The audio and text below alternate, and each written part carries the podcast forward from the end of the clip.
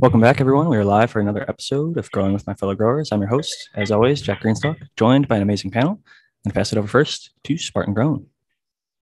What's up, everybody? I'm Spartan Grown. I'm an organic farmer at home and uh, here in Michigan, and then at work, I I do it all synthetically. So you can find me on Instagram at Spartan Grown, all one word. If you have any questions for either organic or synthetic gardening, or you can shoot me an email if you don't do social media stuff. You shoot me an email at spartangrown at gmail.com. Happy to have you back and passing it over next to Kyle Breeder. Hey everybody, glad to be here again. Um, yeah, my name is Kyle Breeder. Yeah, what I do is I, sorry, I'm, I'm a little bit, I'm looking extremely exhausted. Uh, I, I, create feminized seeds. Uh, if that's something you're into, I have a website for that. It's the letter P followed by breeding.com. For anybody that doesn't know, I've been trying to promote it. Uh, this Friday at 5 p.m. Eastern time, I have a really big uh, seed drop uh, into play, and it's going to go pretty quick. So if you're interested in that, be there. And uh, all social media platforms, pure breeding now. It used to be predicated breeding, and glad to be here. Thanks, guys. Happy to have you back. Next up, Dr. MJ. Hey guys, Dr. MJ Coco from cocoforcannabis.com. I am happy to be back. I was out last week and had a family issue I had to tend to, but I'm happy to be back and looking forward to the show. Happy to have you back as always. Next up, Matthew Gates. Hey everyone, my name is Matthew Gates. I'm an IPM specialist and I'm happy to be here as always. And if you want to find my content about plant health and IPM, you can find me on my YouTube channel, Zenthanol, which is the same account that I will be commenting in the chat for those who don't know. Happy to have you back. And Noah the Grower. Hey, how's it going, everybody? I'm uh, Noah the Grower from Instagram. You can find me there. And uh, most weeks here on Grow with My Fellow Growers. And uh, how's everyone doing? Doing well. Happy to have you back. And uh, last and certainly not least, Aaron the Grower. Thanks, Jack. Good to see you, panel and Jack. And uh, Good to be back this week. I'm Aaron the Grower, atgacres.com, atgacres on Instagram. I wanted to give a quick shout out. Don't want to drag on my intro, but I wanted to give a quick shout out to uh, Max and Ruby and Smot Poker for um, having me on their podcast this week. Uh, talking buds it was it was a blast i uh, hope everybody gets a chance to listen to it and follows those guys and uh, subscribes to their their channel i still need to check it out i was uh, the first person ever to be on that show, I think. Uh, Max Kerman Ruby's a good guy. They're a listener of the show, and uh, Smart Poker is as well. And I'm happy to see that they got into making their own podcast as well. It's great to see the community grow in that way. So and nice shirt, Spartan. rocking Thanks, the ATG man. acres over there. yeah. But yeah, definitely make sure to check out Aaron's episode over there on uh, Talking Buds podcast, and that's Buds with a Z. And uh, those are really good guys. So happy to see that they're getting more people coming on for interviews and uh, you know making more content for the cannabis community. Everybody craves it. So Brandon, I think we've got an open mic back there, or uh, we've got some echo in the background. Yeah, it's me. Should I introduce myself real quick? Oh yeah, sorry, I, I just didn't, hadn't gotten to you yet. But uh, last and certainly not least, Brandon Rust. What's up? Glad to be here. Uh, for everybody who doesn't know who I am, my name is Brandon Rust. I'm a cannabis cultivator I do soil agronomy, microbiology, study lots of different stuff. And you can find a body of my work on Instagram at rust.brandon. You can find links to my company, Bokashi Earthwork, and my farm, Black Label Organics, in the bio on my page. Happy to have you back. And sorry I uh, missed you on the introductions. As you probably know, like everybody else who uh, is here on the panel, I sent out the link like less than a few minutes ago. Uh, me and my wife were hanging out. We ended up uh, taking some edibles and yeah, I don't know, a mix of uh, gummies, a shot, uh, some joints, uh, infused things like that. They say that cannabis can uh, make you lose track of time, and that definitely happened. I was checking every five minutes for the first few minutes of the hour, and then just totally lost track of time. And Noah the grower sent me a message, and he's like, "Hey, are we doing the show?" So uh, I had to send the link out and get set up. So I'm happy that I was able to get here and get the link out, and here we are live and got the chat. Everybody showed up just like we normally would. So uh, thank you everybody for coming back. It's great to have everyone here it's our regularly scheduled meeting. So I would have hate to have missed it there. So I'm glad that we were able to get this thing running. But uh, I'm curious if anybody has anything that they're, uh, Kyle, I know that you were talking about your seed drop coming up, but uh, if anybody has a topic that maybe they want to kick the show off tonight with.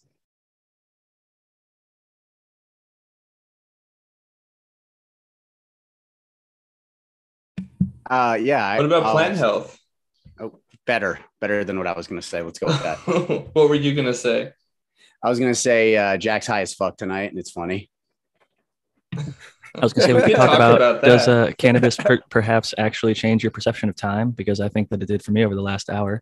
But it was also Fuck yeah. probably I was distracted watching TV. Wait, Jack, Jack, My Jack. here. What is time? Oh, Hmm. that's a better question. It's space. you know, it is. That's what they say. Um, it's a measurement of space. Uh, you know, the measurement funny of space. Okay. Yeah, that's that's where the term space time comes from. It's it's a Oh. dynamic of space. It's a it's a it's a way to quantify a, a, a either a space in time or a space. Deep man.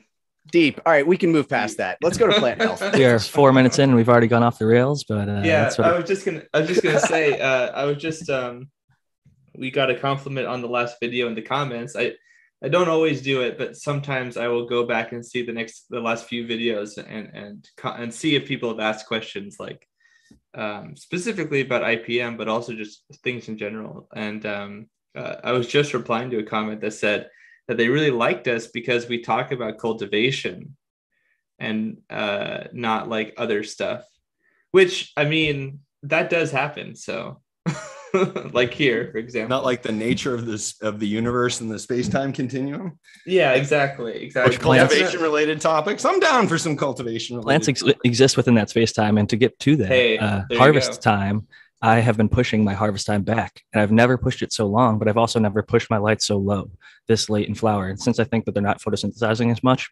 it's allowed me to uh, you know not harvest as quickly which would probably sound like a bad thing but for those who don't know i had amy aces was two weeks ahead of my donnie burger and uh, the amy aces got a little bit close to the light anyway uh, i dialed it back and that seemed to slow the harvest down I normally would tend to see stuff finish around nine, maybe 10 weeks. I think I'm probably at like uh, 11 weeks on the Amy Aces, and I'm definitely going to harvest it tonight and or tomorrow morning. So it's it's been pushed very long and very ripe. But the Donny Burger next to it is catching up and near crop, but uh, it'll allow me to chop down the Aces and uh, deal with that, and then give the Donny Burger a few more days uh, to fill out the entire rest of the tent and get a little bit better light and airflow and finish up proper. So. Um, I with got, a, harvest I got a question for the I got a question for the group if you guys are open to it, unless you have something that we're, we're about to go into something else. No, no, I was just kind of uh, uh, waxing poetic about how time does relate to cannabis and plants exist Yeah. within the space-time continuum, et cetera. But go ahead, Kyle. Question. Yeah, so I've been doing some research and I've heard different things and I've reached out to some people that are like really heavily niched into the community and uh, I've heard different things. So I'd just like to hear what each and every panel member has to say about this, maybe factual or unfactual data. But in regards to uh, once you have harvested a variety of its seeds, the question at hand is to freeze or not to freeze and why or why not? I wouldn't. fr- I, I mean, The I feel like seeds? you could run into some problems if you froze the seeds. Yeah. Freezing the it- seeds isn't necessary. Um, keeping them chilled will slow down the, the metabolism within the seed and keep the seed viable for a lot longer. Um, but seeds are always alive. Seeds are always metabolizing and they're sort of burning through the limited amount of energy that they have. So um, the colder that they are, the in like refrigerator temperatures down into the the high 30s low 40s um that really slows down the metabolism and allows them to stay viable longer Now that's something that even myself, like intellectually, I understand that, but I often forget it in practice. I guess because uh, it's not always super super relevant to me. And I mean, on that topic, uh, you know, like because because usually I'm going to be using them in the span of time that works out. Um, But you don't know cannabis fucking seed purchasers because they are uh, people buy so many that they'll never grow them in their lifetime. So they should store them in some sort of, I think, cooled environment. Because if you live in like Southern California and your house gets in like the 70s and 80s, you have stuff for like two, three five years. Well, now it's probably not very viable anymore, as opposed to if it was in your fridge or in like uh, some sort of temperature controlled environment. Uh, Svalbard is a, I'm probably mispronouncing that. It's like S V A A L B A R D. Is a Svalbard, yeah, that genetics sounds bank. yeah. I think it's in uh, Iceland or one of those places, but they keep a lot of seed frozen from like the very uh, important uh, genetic stock for human existence. Basically, like they have backups of like wheat and corn and rye and all these things. For some reason, there was some giant issue like uh, that broke out with some like hop latent viroid or something, you know, that became a big dramatic issue that we couldn't deal with for some reason or another. Um, they'd have backups of the seeds stored and they keep them frozen. And uh, Kevin Jodrey jokes. They actually how, grow them out though. They, you can only store seeds even at very low temperatures for a certain period of time before they will become no longer viable. Um, so those seed banks, even when they're trying to preserve like ancient genetics and, and heirloom varieties and things like that, they have to periodically grow out those plants and harvest new seeds and then store the next round of seeds. And there's a lot of discussion in sort of the the crop genetics universe and, and the researchers that are interested in crop genetic resources um, about the impact of growing them out and about how they should be grown out and about when and who under what circumstances and how they the next round of seeds should be selected and all these because every time you do that things potentially could change um, quite a bit um, so seeds I mean, seeds generally, and some seeds won't do well frozen. Some seeds will become unviable. I think cannabis is not like that. Cannabis, most cannabis seeds can be frozen, but I don't know that you're getting any big benefit over that as opposed to just putting them into a near freezing temperature. Yeah, because that was I want to give the uh, tissue cells. I just want to jump in and, and give the American one a chance to introduce himself because he just got here, and then I have some thoughts. Uh, them come out freezing seeds, but uh, give people a little introduction, and then we're gonna keep the conversation going. Okay. Hello, Jack. Hello, everyone on the panel. I'm the American one uh, on YouTube and the American one underscore with A Keens uh, on the IGs. And yeah, uh, I'm glad I made it tonight. I've lost track of time. My alarm didn't go off. Usually reminds me, but uh, glad to be here. You aren't right, the only so one continue. who lost track of time. frozen, frozen seeds. Yeah. Go ahead. Whoever was yeah, talking. Yeah, well, I said you weren't well, the only one who lost track of time. I, I got a little okay. uh, over medicated and uh, sent out the link very late and uh, All lost right, track of time as well. I don't feel but so bad. while you got the mic, uh, the American one. What do you think about freezing seeds? Because Kyle asked, uh, and then after you, I'm going to make a comment real quick. Well, I would say uh, if they're for really long term, I bet you it's a good idea. But I would also say I don't know enough, and I would also say that definitely you would want to make sure they're dry uh, to a certain extent so that they wouldn't be able to freeze and like expand with water content because I've heard that's basically yes. what ends up killing them. So yes, that's a problem i with seeds. Yeah. I also think like if you properly store them in a refrigerator, even it would it, they there's studies that say they last like 10 years, you know, if they're properly dried and in not too hot an area.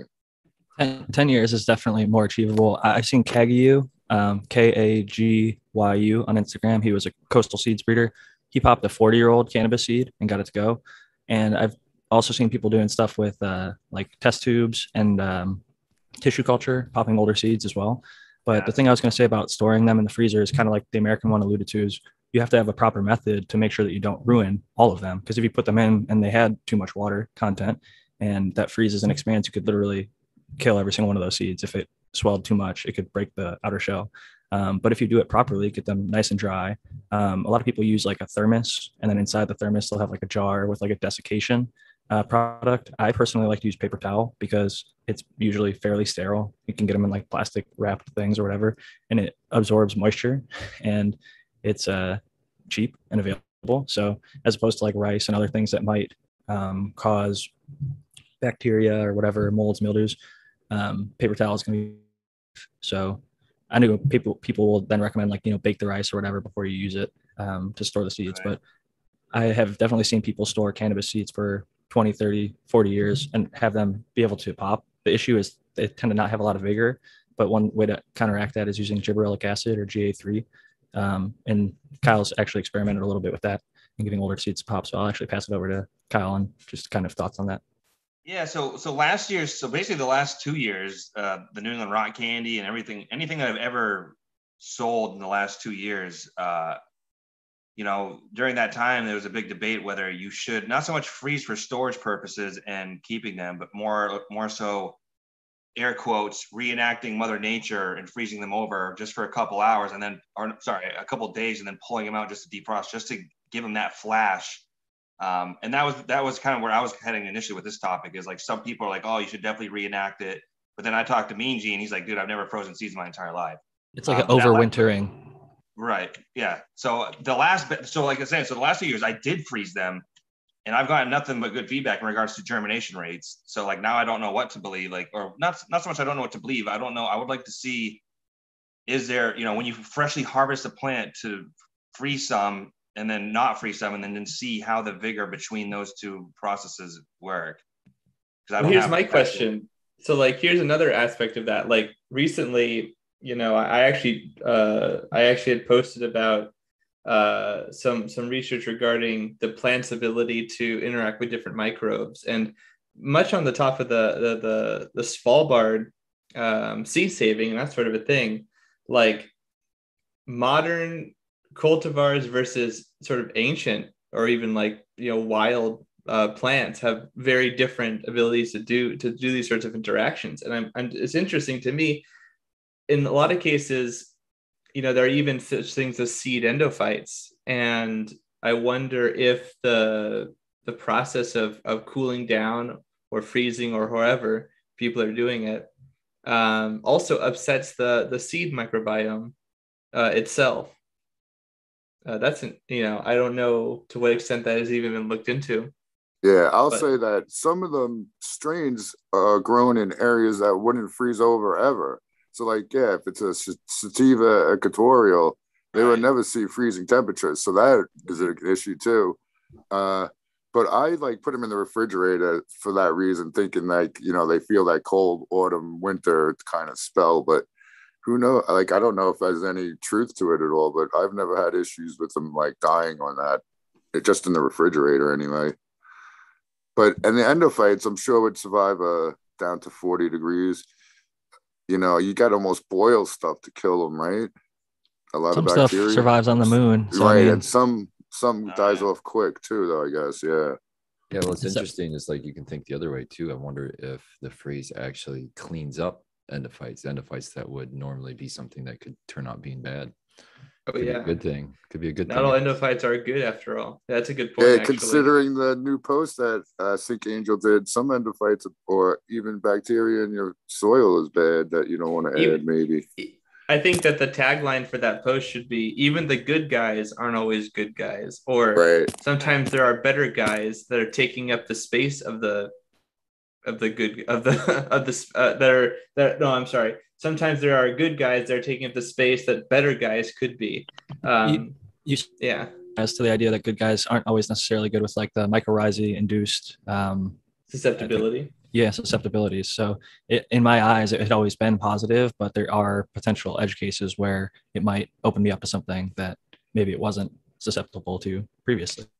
Absolutely. Uh, not And- everything is black and white but Oh yeah, well, like um, and like and like touching on that, um, one of the interesting things is that like like I was saying earlier, some of these modern cultivars and, and cannabis, of course, is sort of like it, it has its very interesting, unique context with regards to this, but it, but still, domestication in general, um, you know, has caused a lot of plants to have a very different relationship, and in a lot of cases, because those relationships are mediated by the immune system um, they just don't have the way you know and i've talked about this a lot but they just don't have a good way of, of dealing with certain um, microbiome dynamics so certain microbes that you know they like because of course the plant has to find some has certain ways to like tell you know as by proxy oh this is a good relationship this is a bad relationship.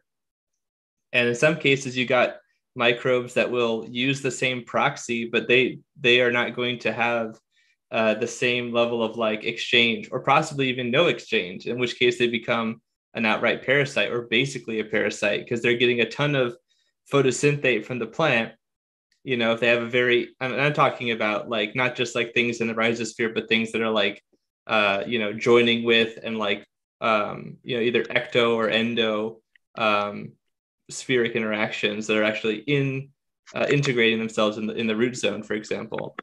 Uh, you could have a situation where a plant is sending a bunch of sugar to the um, or whatever other nutritional needs to the to the microbe. And the microbe is getting giving basically nothing in return. And uh, in that case plants have very limited options. Usually they have two ways of going about it. Either they keep that from happening in the first place using proxies which can be faked just like any other proxy or they sanction it basically. They, they essentially like um, attenuate the resources that they're giving to the microbe. And but but still it's still already there. And so if you if you have this happen a bunch i just wonder it's one of the reasons why i advocate for people to know what the microbes are that they're using and to not sort of take it on chance that the microbes even like that they're harvesting. I know that um, imo is very popular and i'm not like against that or anything like this. I actually am for it. I think that harvesting uh, local microbes is going to be something that will be greatly benefited by um, procedures that let us tell, well, what is this local microbe? What are these strains? How are they different?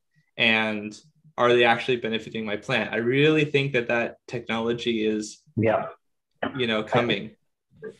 I think that rapid PCR gene, you know, so so you can detect uh, the genus species of different uh, fungi and bacteria are that type of technology is just becoming more and more available um, because of the millions and millions of dollars of research that have gone into identifying um, and mapping out genomes for different uh, microorganisms yeah sometimes you can only test like like sometimes you can only be limited to knowing what family or what order the organism comes from. But yeah again it, really just depends on how you're doing it. And um, you know and i think that's very cool. I, I guess um, but like yeah at the end of the day i think some people preach for diversity of the microbiome. Obviously people aren't saying like including the pathogens but uh, the issue is that like there is no good guy. In fact, I'm writing an article for Skunk Magazine right now, um, uh, and that's actually the topic. Is basically that like the microbiome and our and the plant's interaction with the environment is constantly in flux, and there are things that we're learning about this relationship that should give us pause and consider even in like a regenerative agriculture sense um, you know what are we introducing? And basically not to like assume that there are that there's this black and white dichotomy. It's really a spectrum. Like a I lot of things go in nature a little bit to the freezing or even like cooling example. Um, just thinking about like what we use refrigerators for in general it slows the decay of our food and i think probably the basis of that is maybe it's slowing down the microbes ability to break down or whatever. Like with pests in a colder environment a lot of them reproduce much more slowly than they do in a hotter environment not not the case for everything but a lot of things move slower. Like humans when we get cold it's a lot harder for us to move around uh, quickly. So it's interesting like the colder the slower things uh, tend to decay. Um, like the seeds tend to last a little bit longer when they're frozen or stored at refrigeration temperatures. I've mentioned this in the past, but with my velvet punch before, because Kyle actually mentioned, and uh, another individual I talked to who's a breeder said that they had like a lower germination rate at one point, and then they took some seeds and then they froze them, and the germination rate actually increased from the, like, what they believe to be an overwintering effect. Um, so I tried to freeze a batch of 10 seeds I put 10 in my Curador, 10 in my refrigerator, or yeah, no, 10 in the Curador, and then I just left 10 out at room temp. I germinated all 30 of the seeds, and it was like 30 for 30. So what I concluded was any of the methods would work for at least short term.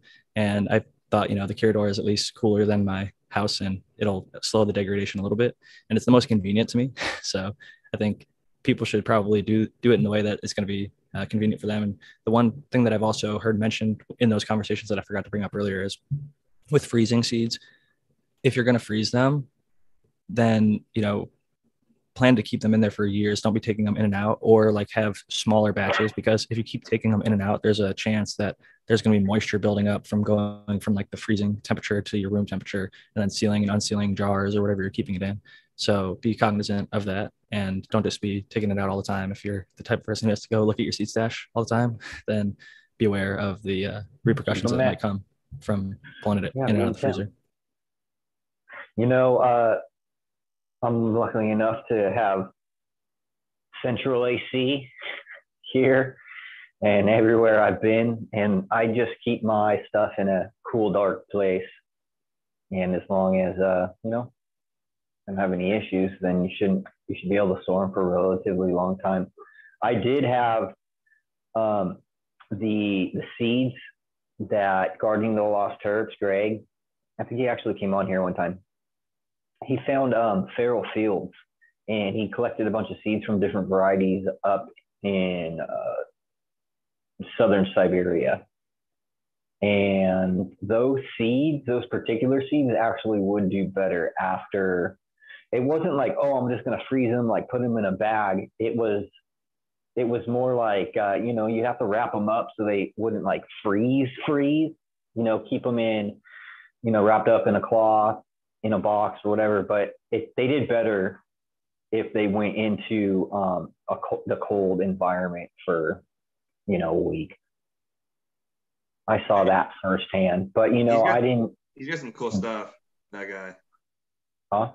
Your your oh, yeah, uh, right. uh, yeah. Guardian Lost Terps. Yeah, he reached out when I posted that in 1994 Northern Lights. He said that he asked if he'd do a train. I was like, well, do you have anything that would survive the winter? And he had like this massive list of stuff that would like survive the cold. And I was like, looking. Yeah.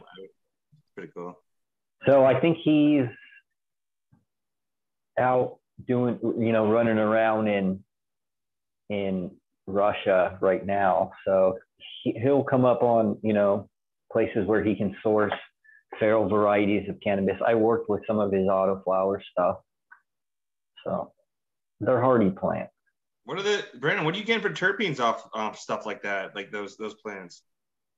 You know, it was really indicative of a lot of the earlier stuff that I smoked in the 90s, that really heavy uh, lemon pine, uh, oh. kind of almost like the cleaner.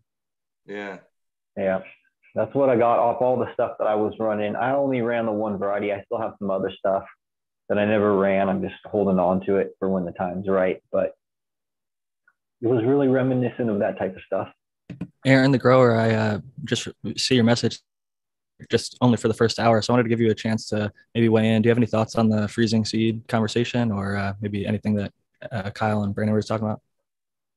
It's all it's all pretty been I think you guys have covered it pretty well. You know, I I have a fucking fat seed stock that I keep in the fridge, vacuum sealed at this point, um, eh, to avoid like any kind of moisture exchange.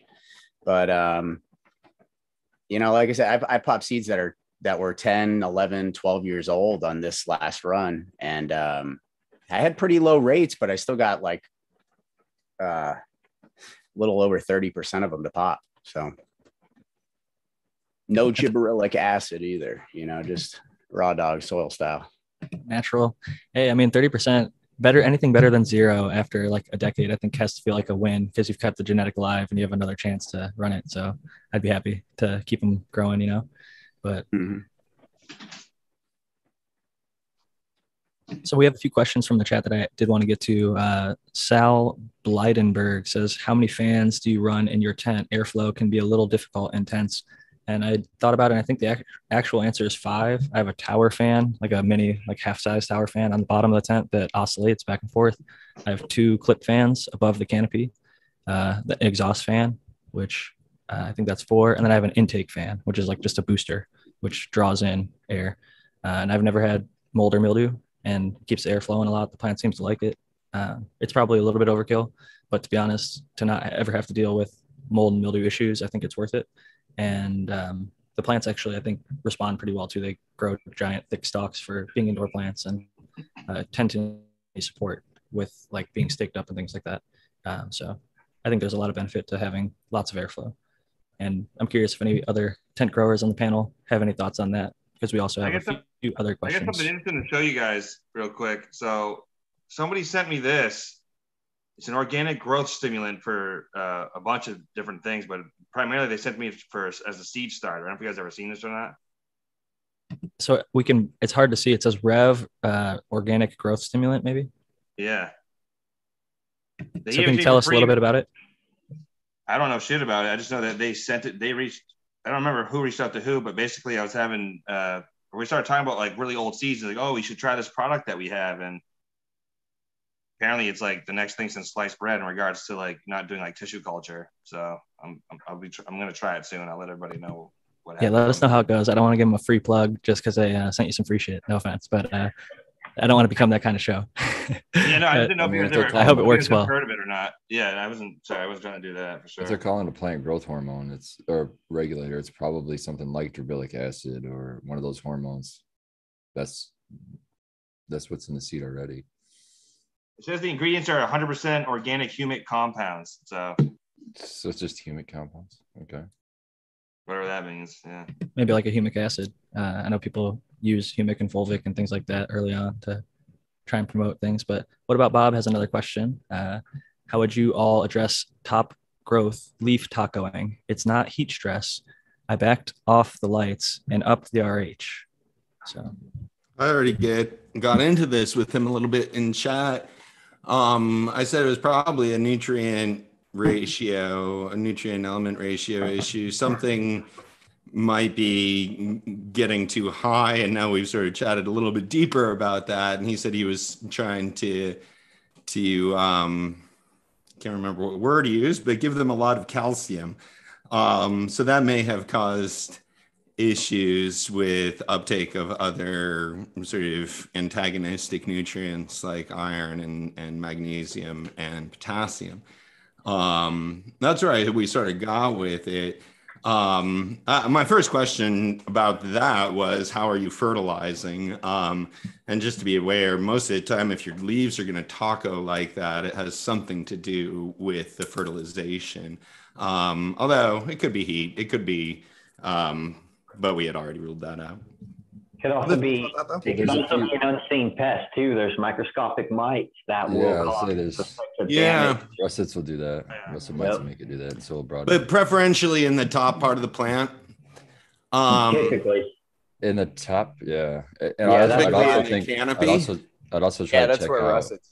That's where Yeah. russets. where it starts. You'll see a rusty brown little tiny worms all over everything if they're rusted. You'll you'll kind of notice it. Well, yeah. and they, almost- look like your plant's being attacked by like fungus, right? And it's like Yeah. some kind of like uh, brownish, um, powdery mold almost. But you can't because they're so small. You got to see them under a microscope. But if you if you're seeing that, you have a real bad problem already Yep. because because I mean those things are so tiny, and when you're seeing something like that, you're seeing a massive number of them. So Yeah, russet mites have three three names. They're called russet mites, which is a color, right? Russet brown. mhm. uh, rust mites and uh, blister mites. And I was definitely reintroduced to the second t- name when I visited a, a cultivation facility. And they brought me in. They said, What's that? And it was exactly what you're describing, Brandon this writhing pile of definitely not spores and fungus because it was writhing. And I was like, Yeah. That is a massive russet mite. Uh, just pile. Pile is the correct word for it uh, you know, amalgamation. Uh, it was amazing. Also because like the plant didn't even look that sad just on that just on that one area. Like it almost looked like somebody had committed like corporate espionage and just dumped a vial of them onto the plant. It was amazing. And I think you know, I, the if you get hemp russet mite, there are things that you can do to treat it. The physical removal of infected parts. Um, if you don't have the ability to just cut your shit down and be like, "Oh fuck this, I'm going to start over," um, physical removal of any infected parts and then continual treatment with a rotating IPM um, and biocontrols is really the only way to go about dealing with it Yeah, definitely making not sure- using sure when you clone, you dunk. Like you have to take preparations at every step to make sure that you don't run into any of those issues. So let's say if you have a mom and you're cloning, you should be you should be taking care of your mom all the time. When you take cuts, you should be dunking your cuts before you plug. When you transplant your clones, you should be dunking your clones again. Like if you do all the the back end maintenance, and then when you go into veg, you make sure you're spraying your veg plants or you're releasing your bio biocontrols, whatever SOP that you've created. I mean, it's going to be less of a problem. But I see a lot of times people will ask me, "Hey, what nutrient deficiency is this, or what's going on?"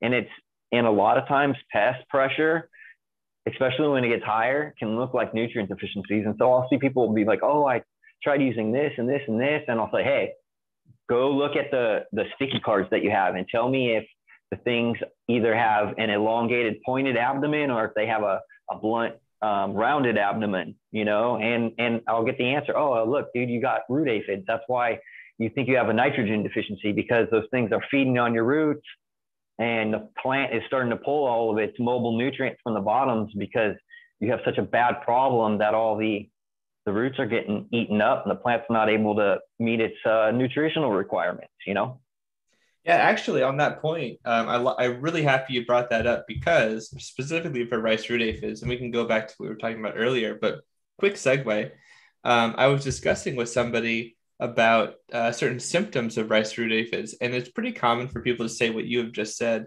uh, and it is true. That is that is definitely a symptom of of um, of those root aphids because of their feeding in the root zone. Those mobile nutrients, uh, you know, they, they you can see it. They yellow. They they go chlorotic, even if they're not close to senescing. But um, an individual I was talking to was saying that that is that is what they use as a as a as a way to tell um, it, but they said instead of looking at the roots, and I want to tell people out here that it, it has definitely been my experience that you can have a, a pretty sizable colony of rice root aphids on a plant um, and uh, not see that nutritional sort of chlorosis uh, occur. So I just want people, in case you were, in case people were operating under that assumption that oh my plants look fine, there's no rice root aphids. That's not always necessarily no. the case uh, specifically if you only get a couple and you're not really very vigilant about it. So be vigilant, stay vigilant. I think that's the, the main point that Brandon was articulating about russets and, and in general. And I heartily yeah. agree with that. I mean, you have to do you have to do your regular scheduled maintenance, and a lot of eh, and I can't express that enough to new growers because it has to be something that's just like inherently there that they always know to do. I feel like that's I, I don't want to sound like a broken record, but like that is a big thing that I think people just don't they just overlook, and for for multiple reasons, especially in a home grow situation, but uh, at a commercial level too. Um, it can be hard, not enough hours in the day, not enough personnel uh, tasked to doing it. Um, I just had a conversation with with a client who was um, who were articulating some of the ways to go about having a better vigilant system and you know maybe this is less relevant to the home grow but um, cross training is something i'm a massive advocate for um, and uh, i've worked with people who have dedicated scout groups who do all the scouting and i've worked with people who have done like a hybridized cross training system with a dedicated scout group i find that the latter is almost always better because um, the first people to see a problem are not necessarily going to be the, the scout group. Uh, it could be the CEO walking in and taking a look, or it could just be somebody working in the cultivation line on the irrigation or uh, uh, deleafing or doing one of uh, many other um, of uh, tasks. And they see something odd, they because they have training, hopefully recognize it, they report it, and they can immediately um, react to that. If you know so it's not not too dissimilar to like at Disney, everybody has to pick up trash, and it shows mm-hmm. that like where there's issues in the park, and like even the CEO will pick it up. But Spartan had his hand up, so I wanted to give him a chance to jump in there. Yeah, I just wanted to jump in on that question before we walk any further away from it, and that's um, there's a couple things we didn't bring up. I know that he said in the question that he, what he did he say he raised the light or dimmed the light? I can't remember. He said it's not heat stress. I backed off the lights and up to the RH. It didn't say either way. Um, if it's not heat stress, it still could be light stress, depending. Um, so that even if you have a nice cooling there, um, if you have too intensive light, that can also cause that. Um, but what I'm thinking too is it could be a physical thing to air too. A lot of people like to put air movement between their light and the top of their canopy. And if the canopy grows into that air movement, you'll get those top leaves that are at the top of the canopy will start tacoing pretty quick because it's just blowing constantly on it and it just can't transpire well. It's defending so, itself from the wind. Yeah. So if it's only on that, only at the top and you're only seeing it there, look for physical things like bugs, wind, and heat or light intensity. Did we find out if it's uh, organic or uh, synthetic grow? Do we know? Uh, we don't know. Because I'm curious. The, the reason I ask is because I think the solution is relevant in my approach. Um, I think that pH would be an indication of a nutrient um, deficiency or toxicity, kind of like what Doc was getting at, but approaching it from uh, without having to do a soil test or anything like that. Maybe just testing the uh, pH of your soil. Yeah, I was thinking maybe the pH is wonky. Well, if I would, yeah, there's I would all sorts of things that could be whole like plant, that, but but if it- it's you Can I throw something in run into a before problem- we even speculate more. So I'll pass it right back to you, Doc. But before we speculate more on what it could be, I just want to make the comment that when you cause a stress or a damage to your plant, you're going to see responses for the few, next few days. In my opinion, it's reacting to what it, it just had happened to it. So even if you dialed back the light, and even if it heat was maybe an issue before and now it's not, you're still going to see some of the tacoing. It's it might not recover. It might recover, but those leaves might stay tacoed. Uh, just as a point. So I just wanted to throw that in there before we continue on. Maybe other things that it could have been because it could have just been the light or the heat or whatever um, has already been discussed. But go ahead, Doc. If they really tacoed, unless it was just sort of temporary heat, I, I don't think the leaves are really gonna get back. Um, maybe if there were like a wind reaction, it was small, uh, temporary. If it was something caused by mites or if it was something caused by nutrient imbalance, then they might sort of like flatten out a little bit again, but they're never gonna like look healthy again um fully as as those leaves. Um there's a you know what i was going to say is whenever you run into like any problem in your grow sort of no matter what it is i think it's a good practice to think about well what has changed recently? What might i have done a little bit differently? I mean half the time we're like doing something differently in our gardens and like wondering if it's going to provoke a change.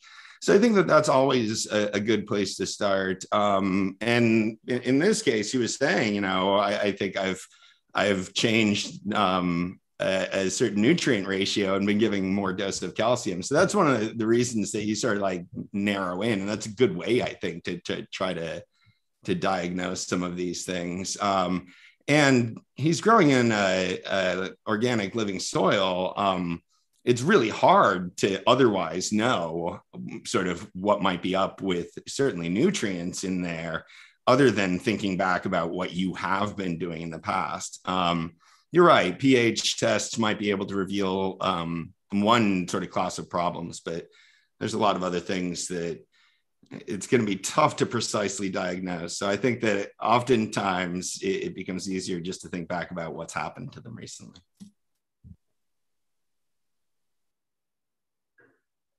That's a great point. We have another question from uh, Sal Blydenberg. Sorry if I mispronounced the name, but Brandon Rust, have you had to add iron every other week to pretty much all soils you use? Okay, so this is a really good question, and it and it what it comes down to is the chemistry that is involved with iron when it comes in contact with water or a certain pH range, it oxidizes extremely quick. And so what happens if you have an adequate amount of iron? Here's a good example. The, the soil here in Oklahoma is full of iron. That's why they call it red dirt. But it's red because it's oxidized, which means that the, that it would have to be uh, it'd have to be reduced um, into its ferrous form to become biologically available.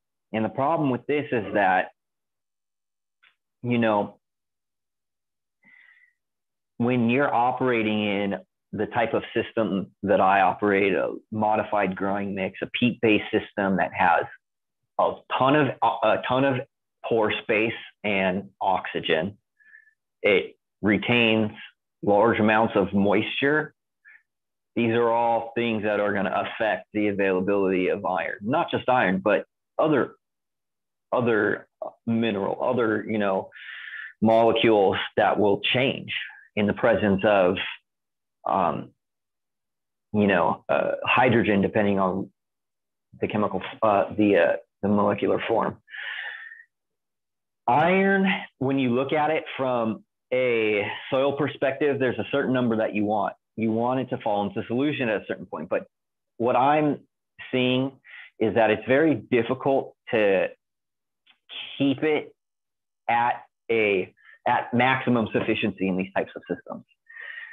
That being said, there's different ways that you can go to make it more available. Iron is actually one of two elements besides zinc that ha- that can that can utilize the three different forms of uptake: diffusion, uh, uh, diffusion, uh, freaking um,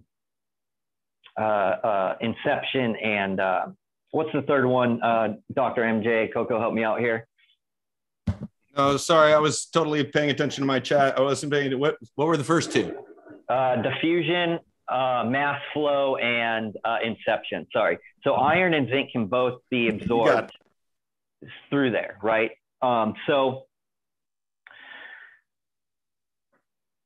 there's different ways that it can be acquired, but it has to be in an available form. So what I've been seeing is that when you add something like a, a humic fulvic acid to the water before you add in your your apatite, which is your your your mind mineral, right? Before you add that in, more of that is going to be available. So less of it is going to oxidize in the presence of oxygen in this pH range in the present in the in the presence of water. So even though you can add that in, it's not all going to be 100% sufficient. And none of these uh, none of these molecules are going to be really 100% sufficient because of the different ways that they're actually able to be accumulated. You know, phosphorus, for instance, the only way that it can be accumulated, accumulated is through is through um, diffusion, and so it has only one way that it's going to be able to, and it's one of the most important elements because it's responsible for all the the energy. You know, it's responsible for ribo, uh, ribo, uh, the uh, ribo one five biphosphate carboxylase oxygenase. So we have a lot of questions. Not to cut you off uh, too soon, Brandon, but uh, we have a few guys that are only going to be here on the panel with us till eight. I think uh, you might even be one of them. But I want to make sure we can get to as many questions as we can tonight uh, before the people have to take off. So I want to try and go ahead and get to the next one, which um, somebody says, can you address the recent buzz promoting nitrogen increase in flower? Uh, cocoa, Sensi Coco, and Bloom Yellow brands do this in their suggested mixes. GH Flora and Flora Flex Newts do not. this is uh, um, increasing the, the ratio of nitrogen during flower? Yeah. yeah. So they're basically saying like they believe that they're seeing a recent buzz and promoting in, increase in nitrogen going into flower. Uh, Sensi Coco is doing it, and Bloom Yellow Brands is doing it, but they're not seeing it in the GH Flora or Flora Flex brands. And it's nutrients is pushing this too. What uh, do we know? What form of nitrogen is it? Is it like um, a, you know, because I know that there's one of the two, or you know, there's more than two, but one of the two primary forms of nitrogen is more um, useful to the plant in flower, and one is more useful to the plant in veg. So it may have something to do with that speculation.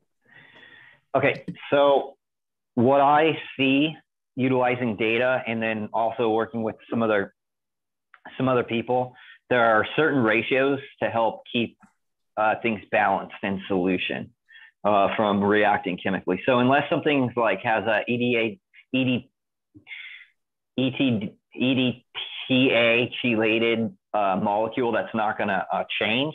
What a lot of times these things are going to react. So um, getting the, the ratios correct. And what I've seen is that if you match nitrogen and calcium, um, almost throughout the cycle, but then just let the nitrogen fall off, completely just fall off, maybe the last three weeks of flower, that you're going to get uh, better results. So there's certain things like when you're looking at from a nutrient standpoint, you can take uh, potassium over, so you have potassium, right, over calcium plus magnesium. So if your parts per million or your percentage of, or, or no, parts per million, because the percentage is different as they relate. Um, you would take the parts per million of calcium, let's say it's 150, and then you take the parts per million of magnesium, let's say it's 60. Um, you have a total of 210. So your potassium should be gr- equal to or greater than that total number. And then you take like your nitrogen and you're looking at what's your total nitrogen. Uh, I mean, what's your total calcium? Your calcium's 150. So you want to be running your ppms of nitrogen at 150 as well. Now, when when you start doing that drop off when you're not fertigating or when you're just kind of just feeding water at the end of your cycles to uh, to just let the plant kind of do its thing and it, I don't recommend it for a really long time. Um, you you look at your nitrogen levels later on in flower on the later stages, and you do want that to drop because you don't want an abundance of nit nitrate nitrites left in your flower or excess nitrogen that hasn't been complexed because that's where you get like the harsh flavors and that's what's been i think i think has been associated with like the white ash and the the harsh flavors. Um, and this is something that you can look back into like tobacco, you know, um, over fertilization back in colonial times, they would completely, they would inspect crops. And if the, if the product didn't smoke how it should, because they was over fertilized, um, they would get rid of the crop. You know, they weren't allowed to put it onto the market. I'm just curious if any of the uh, other bottle growers, Noah the grower, I know you use bottles. Do you have any thoughts on the whole nitrogen uh, early in flower thought? You're muted, Noah. Maybe you're AFK. So, but early in flower, are we basically talking during the the bolt, the stretch? That's kind of my assumption.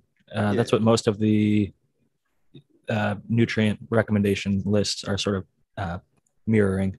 Yeah, so plants definitely still need nitrogen during that phase. I mean, they need nitrogen basically the whole way through. The nitrogen needs don't change significantly in the plant. The only thing that really changes is that the plant, when it's really in a flowering period, can use a little higher ratio of, of um, P and K, but the needs don't really drop off. If you stop yeah. nitrogen, you basically are are forcing the plant into like a starvation mode. Um, which again like brandon was saying if you do that right at the end there, there's not a big problem with that. But um, certainly keep the i mean I, I, don't think there's any benefit to increasing the amount of nitrogen during that early period of flower. But there would be problems if you really tried to drop it off too much. Um, and most nutrient schedules don't really sort of drop nitrogen that much into later into flower that I've analyzed at least.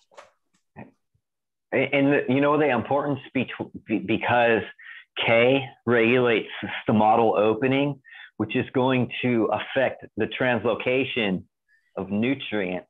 And you need to have P a, a steady supply, right? You ha- you can't interrupt that, and it's really it can be difficult. One of For the things, growth, yeah, particularly. You know, if P is responsible for the enzyme that breaks uh, the carbon dioxide and converts it into carbon mo- monoxide. And uh, for the uh, you know for the formation of ATP, which is the exchange currency. So you don't ever want to run out of gas, right? Because then you've stopped the whole system. Uh, K, it needs to be abundant because it's going to help regulate those those um, those uh, you know up the uptake of of minerals from the soil. So, but the thing also is, as a nutrient, calcium interacts with phosphorus. So when pho- when phosphate is released, that's the available form, it can quickly bond with calcium ions to create calcium phosphate. So lowering calcium in flowering can help facilitate some of the the energy needs because it will make the phosphate a little more available. So pulling it also makes potassium a little bit more available. Yeah. So, I mean, yeah, having less calcium makes potassium more available. Yeah, it'll make the potassium more available, but it'll also kind of uh, that reaction The- between calcium and phosphorus phosphorus happen. I got you. I'm following you. Calcium, you'll get more phosphate. So that's an interaction that you're that we're looking at as well. I was gonna say maybe the uh, two different nutrient companies. The one had a lot of nitrogen early, like throughout the whole cycle already, and that's why they didn't want to up the nitrogen. But if they're going by percentages, then that would mean that they accounted for that. But I was wondering, like, even if you front load nitrogen, it'll get sucked out of the plant relatively quickly. I, I would imagine, right?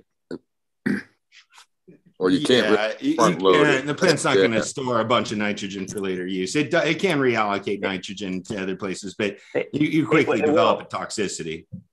So if if you're over uh, if you have a way over abundance, but typically what's happening is the the nutrition from the soil is going up to all of the top portions of the plant. Anything that's not um, used immediately is reallocated through the phloem um, back through the channels and back down as you know sugars, food that feed the soil. But um, I forgot what I was just saying. I'm really stoned right now. Let me uh let me pop in real quick and uh give a little bit of a sign off here. I know there's a few more questions real quick, so I won't have a chance to get to them. So real quick, um Ranty Social Autocropper asked, "What is the best way to save terpenes? Temperature." Uh, the other two questions that were asked, I do not know the answer to, so that's my input. Um, I am Aaron the Grower. That's ATG Acres on Instagram and atgacres.com. Please go check out Talking Buds with my boys uh, Smot Poker and Max Scrim and Ruby. They do a really good job over there promoting um, proper uh, fundamental, you know, grower sort of information. And they also like put out this historical sort of landmark with their podcast, with like just like we do. So um, it's always good to talk to those guys. So I encourage everybody to go check them out. I'm going to post a link to it in the chat um, here once I sign off, so everyone can uh, check it out after Spartans uh, boys get on and uh, boys and gal. And uh, yeah, anyway, good seeing everybody. I'll see y'all uh, next week, hopefully. Thanks for joining us, Aaron. Have a great rest of your uh, week. Peace out, Aaron. Good night, man. Thanks. See you next Later, week. guys. See ya. Take it easy, man. I think uh, Kyle, you said uh, you're going to be leaving at this time as well. So if you want to give your final sh- uh, shout outs and maybe plug your upcoming seed drop. Yeah, this old man's got to wake up early for work tomorrow. Uh, yeah, so Kyle Breeder, um, I specialize in feminized seeds. My website is very uh, desolate right now. I have no strains on there right now, no varieties actually. I just pulled the last one off because uh, just I'm, I'm out, but uh, I have a new drop coming, so that's the, that's a positive thing, and um, that will be this Friday at 5 p.m. Eastern time. Will everything will be live, so whoever wants to get involved with that, some really cool crosses, New England rock candy, um, the root beer by GMO by Root Beer Back Cross that I got specifically uh, and directly from uh, Mean Gene and Skunk Tech that they were working on, and uh, uh, oh, and the strawberry sugar cookies that I have. That's uh, like an Afghan cherry and uh, wedding cake cross. That is like just a beautiful, beautiful, beautiful plant. Um, it all crossed with uh, green Bodhi's hazy kush. But anyways, there, there's some really beautiful material in there. But uh, yeah, so that's happening, and uh, I just appreciate everything we're doing. I'm glad everyone's here. We're all still safe. We're home and all that good stuff. And uh, see you guys next week. And Pure Breeding on all social media platforms. Feel free to reach out. I always chat with anybody that does, and or email me at purebreeding, the letter M, the letter A for Massachusetts uh, at gmail.com. And uh, thanks, guys. Appreciate it. Have a good one. Thank you for joining us, Kyle. And uh, was anybody else going to be leaving at this point in the show? Have a good one, Kyle. Peace out. For love, Yeah, I'm gonna get out of here too. I'm up uh, in Seattle. There Uh, I'm gonna go to a Seahawks game tomorrow and um, hang out with my buddies. But uh, yeah, I'm no other girl on Instagram with two e's. Uh, I didn't get to say a whole lot because uh, everybody here is a bunch of ninjas, and I'm not getting in the way of any of you guys. So uh, I try to get in the flow when I can. I will be here next week. You guys have a great show. Thank you so much for joining us, Noah. And we definitely look forward to hearing more from you in the future. Have a great one, Noah. Have a good one, buddy. Later, dude. For love, Noah. I'm going to be dropping the link in the chat to join the panel here in a little bit, but I want to get through the rest of these questions that I've uh, copy pasted. Uh, Aaron touched on one. It says, What is the best way to save terpenes. So I'm actually going to do a little share screen action for just a second and show. And I'm again, I'm not sponsored by either of these products, but I have used them. Um, this is a Curador study that shows terpene concentration. Uh, the Curador is the blue, the light blue up top. They have a 1.5, which is stored basically over a year's time. It's like three months, uh, six months, nine months, and one year. And then you have the control, which is just room temperature. And then you have uh, the humidity packs, both Boveda and Integra Boost. And you see they lost basically more terpenes than even just keeping it in a jar at room temperature. And That's the other crazy to me. That's yeah. Ah, it really lends to the idea that a lot of growers intuitively said, and this was way before I ever saw this data, they said to me to my face, dude, those things steal the terps. They steal the terps. They've told me like because I won some Integra man. at a 420 thing uh, for free. I was trying them. I thought that they did a I- decent job, but I. I, I don't like to deny the data, and I, this isn't necessarily fully conclusive, but Yeah, I think it's, uh, from a pretty good uh, indicator. Oh, so kind of. The other I mean, thing is, replicated and they can do the do it again. I wouldn't ever cook my weed personally. I mean, damn. I look at those things and I go, Well, this one's a little bit more up in the air. So I was going to show, I was going to actually uh, have a conversation about the herbs now. So this in this study, they actually had higher terpenes than they did a, a hang dry 14 uh, days at 60 60. Their terps were 2.26 in the herbs now. The THC bomb uh, had 1.3 uh, 1.34 terps uh, in the dryer, which is actually lower than the air dry. So the air dry was higher in that incidence, but the air dry here 0.77, um, and then the ultimate where it's in the herbs dryer was 1.24. So it was a split in that case. But the it's interesting because like the THC is higher um, in the one that has the lower terps. So um, there's a little bit of a trade off. too, because that's what you'll see. You'll see uh, less water content means higher concentration of cannabinoids, but also that also what I see is that drier flower doesn't often contain as many uh, what monoterpenes. Well, this one they have uh, terpenes 10.61 um, milligrams per gram, and this one has 10.28 milligrams per gram. Again, THC is higher in the air dry, uh, lower in the herbs now on this one, but the terpenes are very slightly higher. It almost looks the exact same though. If you look at these numbers, it's pretty much the exact same result. Uh, in, in this instance, there's Yeah, other once you people. figure margin of error on the test results. Those are the identical numbers, pretty much. yeah, I bet mean, it's right, within, yeah. there's no Margin of significant difference. So, in, in my perspective, you have a much smaller drying space. Uh, you're not using up like a whole tent or air conditioning and things like that. And you're getting it in four and a half days versus two weeks. So, uh, as far as a business would be concerned, I think a lot of people are going to look to uh, maybe try them out. But then there's another person who like called them out, like, hey, look, I tried the herbs now and I was not happy with it. And they're like, we're trying to be transparent. So they showed th- this testing where this person had um, lower terpene content with the herbs now than they did with the hang dry.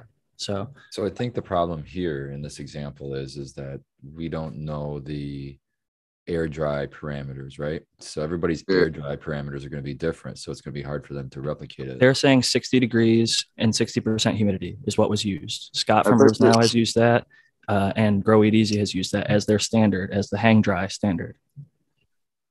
Right, but are they in a sealed room? Are they in a closet? How good is their is their air dry area? That's what I'm saying. Some people take it more serious than others. So, you know, maybe Bro, she took it can- really serious, and then the person who tried to replicate it didn't, and that that there might be a mistake there. I did it in my Oh, Curador, which keeps a perfect 60 60.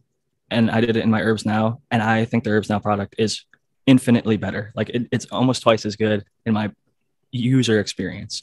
I Right, have the option to do both. I use the Herbs Now. I got them both for free. One was gifted to me by a, a listener, the other one I won a few years ago on my wedding. Uh, as a 420 giveaway. So I try to think that I'm as unbiased as possible. I did three harvests in a row where I did side by side, and every single time the herbs now won for me but I still use the Curador to cure my stuff. So to follow up after I dry it in the herbs now, I stick it in the Curador. I think Yeah. cold does preserve, but there is That's the something way about drying the plant down, getting the moisture out of the plant, and then getting it But- into the jar without having mold, and mildew, and any any issues. I mean, It I makes bet you sense. there's It's to user use error herbs now to using herbs dry, dry and now, the too, cure to though. cure. I like that. You, I bet you there's it's a killer combination, some but you don't need the herbs now, or or not the herbs now. You don't need the Curador. You can go on Best Buy and look up Wine Fridge. And any wine for I don't want people to like get the cannabis tax. I think that's a little bit bullshit. I won mine, so I got them free. I'll be honest with you. You can go find a wine fridge that keeps 60 degrees and 60% RH. There's also uh, photography equipment cabinets that keep 60% humidity and 60% RH. So uh, look around, find used ones, uh, clean it up, and you'll be really very, very happy. Every single bit of cannabis I get, I stick it in there for a few days and it comes out better than when it came in with the Curador. Um, so it's definitely, I think, getting it cold and keeping it in the proper humidity, I think, does create a higher desirability of the cannabis when it's finally dried and cured. That might be obvious, but I mean, it's. Um, I was shocked to see how much a room temperature, like even if it's like 68 degrees or 70 degrees or 72 degrees, that 10 or however many degrees makes a big difference, uh, especially over time, days and days. And like the other thing is there's a UV protectant on the glass, so you're not going to get any light, you know, getting in there. And uh, I don't know, it, it's an interesting thing, but like I said, a refrigerator or a wine fridge can do the exact same thing. But the whole herbs now thing, um, I think it's just about consistency like Spartan was saying, some people's 60 60 isn't the same as other people's 60 60. They might set up one little temperature gauge and assume that the whole entire room is 60 60. But if they have a giant ass room, it might be 60 60 over here, but it's not 60 60 over there. And um, it's a lot easier to control a small space than a larger space in some cases in some cases it's actually easier to control a large space than a smaller space so it really comes down to your setup like you were saying and uh, how confident are you that you're holding a good 60 60 because like he dries and cures in a dedicated dry space that i'm pretty confident that with his you know machine setup that he has with a dehumidifier and an air conditioner he pretty well has it controlled where his space is going to be 60 60 so I actually Uh, or as store close to it. too. That's why I took the time to build it out so I'd have the space to store on shelving on the sides, and then I can also dry in there. I was gonna say, there's probably ways- conditions. to finesse the herbs now performance, right? And like, isn't there? You could add a tray of water, a little saucer. Or there's a like humidity that? shot if you're in like a dry area um personally Right. I've, So I've never had to have use been it using it wrong for you know not not the best that they could have been. like any well. kitchen appliance there's Right. user error and there's a learning curve like i have the ExtractCraft we did not run it perfectly the first time it took us a little bit to figure out how to like you know get every bit out of it and like when to pull the oil and uh, things like that but i think there are great devices and there are people that maybe misuse them or maybe they didn't grow a great crop so shit in shit out so it's like you, you throw shit in there it's not going to come out gold but um, i do think more often than not people don't give things a fair shake um, but if they invested the money, like most people, I think even if they didn't get great results the first time, if they try it again, they might have good results the second time. But uh, if it doesn't work for you, it doesn't work for you. You know, I don't want people to beat their head against the wall. and um, so I think that people just have to figure out what works best for them. And um, there's definitely good systems. But I want to get to the next question. Roller City asked, has anyone played around with silica gel beads in the container um, when freezing and fulvic acid when popping beans. So I, I got a little bit lost on that question, but uh, silica gel beads in the container. Has anybody tried those as the first half? Uh, the only time I've used those was uh, But that's not that's trimming when I used to, to sit and trim and we had a bunch of people sitting around. I was like, I got to get this humidity down. And I bought those for that, set them on the table. That's funny. I heard, um, God, I want to say it was the uh, Bad Bunny Nutrients was talking about maybe doing an organic soil with the gels in there so that when you water it, it would hold water for a longer time. And then the gel would store some of that water and release it back to the plant as needed. But that's as yeah, far it's as just what was the purpose of the is it for I thought it would be a desiccant for the seeds to like suck the moisture out of the seeds. Oh, okay. So that was a, a seed related question. I was thinking about in soil and I totally misread it. So they're talking about has anyone used silica gel beads, like the little packs that come in like your shoe or whatever, the desiccant packs? Like, dry Yeah. Yeah. Uh, yeah, yes. The answer, Those work. and the answer is I'm sure lots of people have used that.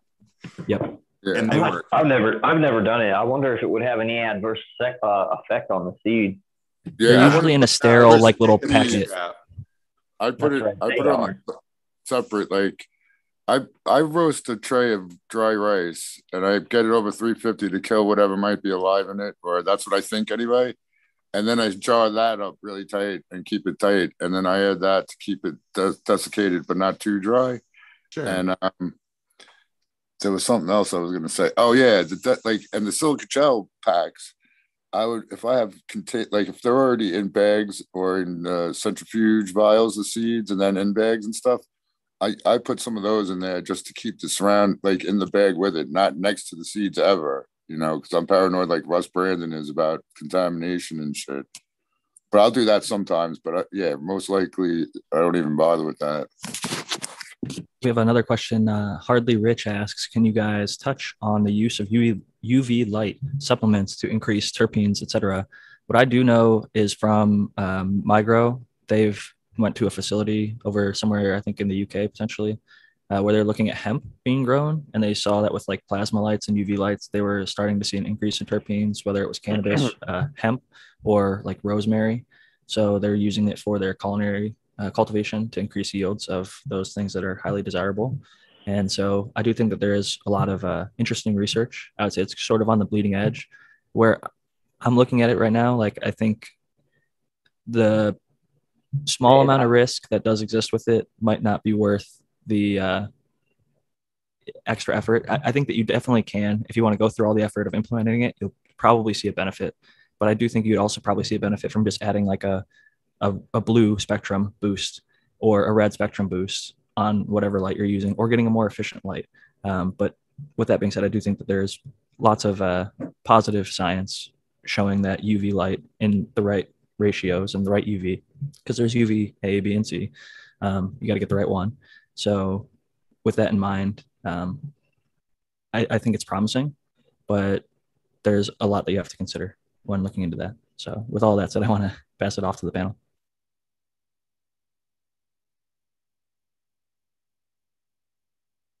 Brandon, do you have any thoughts on UV light supplementation for increasing terpenes? I was talking about light with uh, George, who owns the NASA Agritech company out in Chicago. And he was telling me that the uh,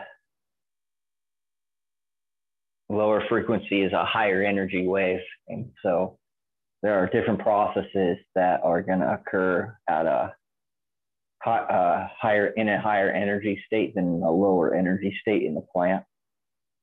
And so those are the um, some of the, like different metabolic processes. And I don't have a lot of research. It's not something that I've actively like really delved uh, delved into. But I'm sure over the next couple weeks, after I start commuting back and forth, I'll know a little bit more. I will say I, I, did some research when I was building my LED and 440 nanometer light, which is pretty um, on the lower, like you were saying, like it's a high intensity. It's getting closer to UV. Like UVs are like 280 to low 300s in the nanometer wavelength spectrum. Might be a little over some people's heads, but um, that blue has been shown to not only increase terpene production, but also increase anthocyanin production. So I found that interesting. I like purple cannabis in my cannabis. Um, I think that it is beautiful and it might not always be associated with the most potent stuff, but uh, I do think that it's pretty and it's cool if it exists in the genetics to be able to make it express. Um, so being a home cultivator in my little, you know, few square feet, it's uh, cool to see the different expressions and phenotypes that come out with, I think, the extra blue and red on top of it. Um, but I think that was maybe all I had to say about that. um, UV, yeah, I talked about UV earlier, and I wanted to pass it maybe to uh, Dr. MJ. Do you have any thoughts on UV? Because I know you've been looking a lot at lighting, but um, we had Hemp with GG on last week, actually, and they had a really badass light that I hadn't seen you review yet. And they're like, oh, you know, Doc actually got me hooked up with this, but they had like a, I believe, a UV bar or some sort of supplementation on there. So I'm curious your thoughts on this. Yeah, GG's got the Spectrum X, which has supplemental uh, UV lighting. Um, yeah, you know, what was the question? I'm sorry. I get caught up in these chats and I'm just like chatting with people and and then suddenly somebody's like, "Hey doc, what do you think?" I'm like, "Wait, what? I'm on a show? Hold on." It says, "Can you guys touch on the use of UV lights to increase terpenes, etc.?" Um certainly there seems to be good evidence that UV light can it can make buds better at the end, increasing cannabinoids, potentially terpenes. I don't know, Jack. Do we have a lot of evidence or a lot of, of um, science specific to terpenes with UV? Not yet, but I think it's promising still because the early data, when they looked at like the high mountain varieties versus the lower stuff, where the higher UV levels were, the THC was increasing and things like that. And there's also been studies, like I was mentioning earlier, with uh, Migro, where he's gone over to facilities where they're using plasma, even indoor versus outdoor cultivation. I think the higher levels of UV can uh, potentially bring out more terpenes and cannabinoids, but the science has not been done. Uh, Right. I definitely think it's speculative. Yeah, I do think I mean are- that's where I'm at with it too. I, I would like to add UV to the light, and I actually sort of like the way that that fixture does it. I don't think that adding one or two UV diodes to the uh, full spectrum LED is the right way to sort of add UV light to your grow space. I talked to a bunch of companies that are coming out with integrated UVs with separate dimming controls and and separate controllability for like the the you know um, UVA light and the 660 nanometer red light and the 730 IR light and all of this. It, it sort of strikes me that these could these would be better served as as separate things. So um, getting a separate UV bar or having a light that has the UV bar added onto it, um, I, I think there's there's good reason to think that that could be beneficial. But like you're saying it's tough to recommend these products without the sort of the hard data to to really stand on and say this is what it does and this is what it does without it and this is what it does with it and this is why we use it and this is sort of the return on investment of buying it um we're not to that point with it yeah like looking at their grow like what else could they improve before they start adding uv like they probably could just get a more efficient led or they probably could just you know get more fans or something else that would improve their grow immediately right then that Yeah. we know is going to have an roi where the, the message I want to totally with you. send to growers about the UV light is don't buy a grow light just because it says it has UV light in it. Because most of those lights that that say they have UV light, I mean, I tested one recently that literally had one diode. It had one UV diode. now they Um, can claim it in marketing UV, you know yeah, it's- and then they can it add has it to the marketing. Exactly. So th- think about that. If you're interested in the benefits of UV light, you're going to need more of it than the, the fixtures are than most fixtures are building in. And you're not going to really want it sort of the the whole grow necessarily. Um, and you know, it doesn't, I think it's just overly complicated to like have a, a integrated controller necessarily that can change that. I mean, that's one way to do it, but you can also just get a UV light. I also wonder if like this, you know, uh, I think you even mentioned this before, uh, Dr. MJ, but like, I feel like there would be less marginal ways to to increase the the target, right? Which would be an increase in cannabinoids and or terpenes, right? Right. Or or or at the very least to balance it, like because you might run into a situation where you get more of something but less of another thing, right? It- it's not going to be black and white um, in response. And I would be, oh Ah, well, man. Brandon, I see you, I hear you, Hamid and Han. Do you have an opinion? I'm curious. Okay. So okay, so this is what I'm thinking, right? So does wavelength of light improve the function, the cell functionality? That's that's the real question, right? Because if you're going to increase terpene production or a cannabinoid, you know, like let's say CBD. CBD is specifically what? It's uh, carbon, hydrogen, oxygen, and with a certain number of carbon, hydrogen, and oxygen molecules. Now, the plant is taking carbon dioxide, turning it into tar- carbon monoxide, taking water, splitting atoms, and then combining that carbon with other things. So, can the light improve the ability to, you know, on a cellular level? That's the real question that goes through my mind. Can we see an in, uh, uh, Well, hold on. I want to I want to encourage you to think about this maybe a little bit differently, Brandon. It's not just if it improves function. I mean, I think I, I agree with you a lot in terms of that's how we should think about par wavelengths and the light that we're giving to generate photosynthesis.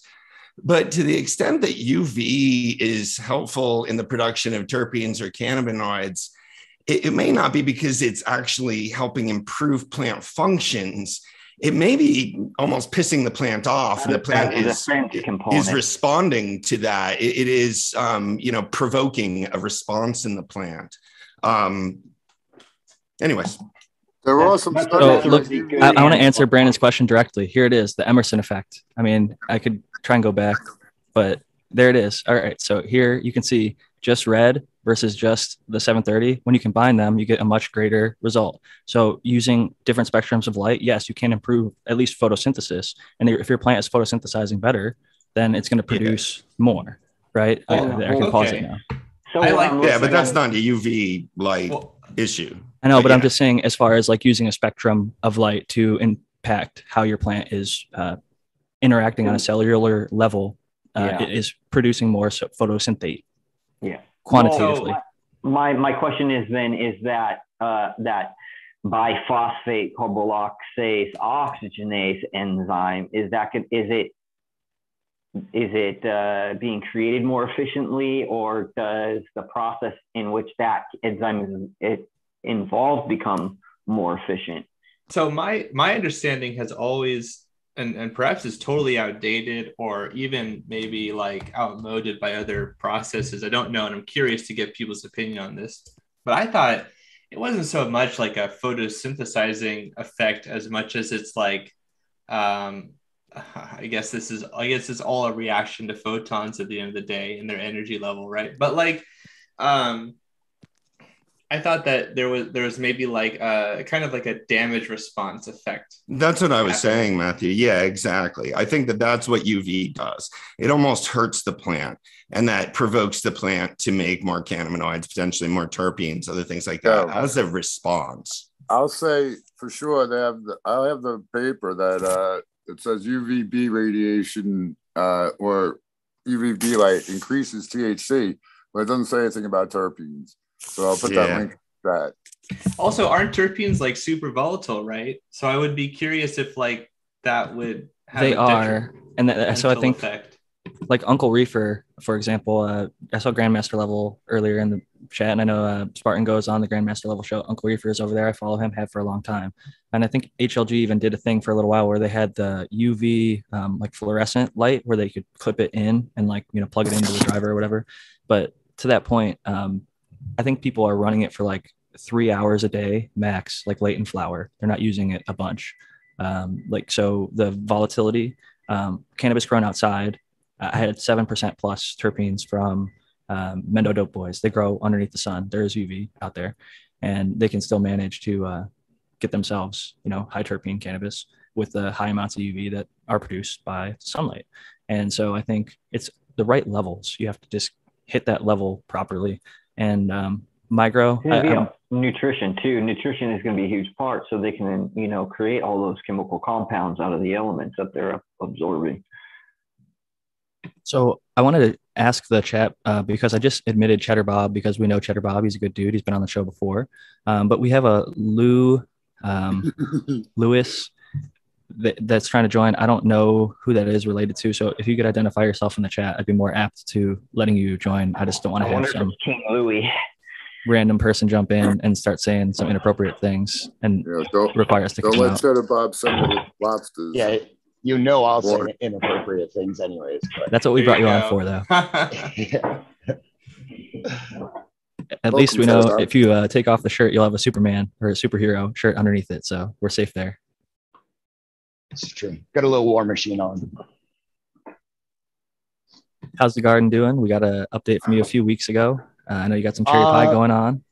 Yeah, that cherry pie will be will finish eight weeks. This one right here um, on Thursday. So I'm gonna I'm gonna chop it down. Um, it seems to finish a little bit faster under the LEDs for some reason. Only needs to go eight weeks. So, but you guys were talking about uh, UV supplement, and this is what I use. This is uh, Solacure. I don't know how many of you have heard about Dennis, but um, like this is just a two foot light and it covers i have to, you know this is the other one i have to put it in my tent um but i run that in between the Photontek bars about Yes.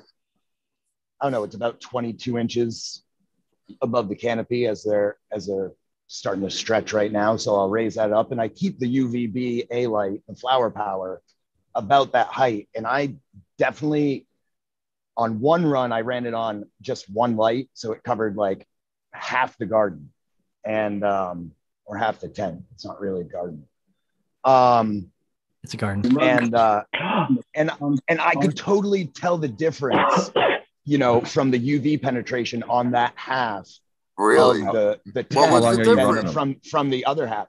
Uh, the the, the colors, the anthocyanin response was Oh, okay. faster. Um, you know, the purples came out. I thought you were And going to say you saw big glands of resin.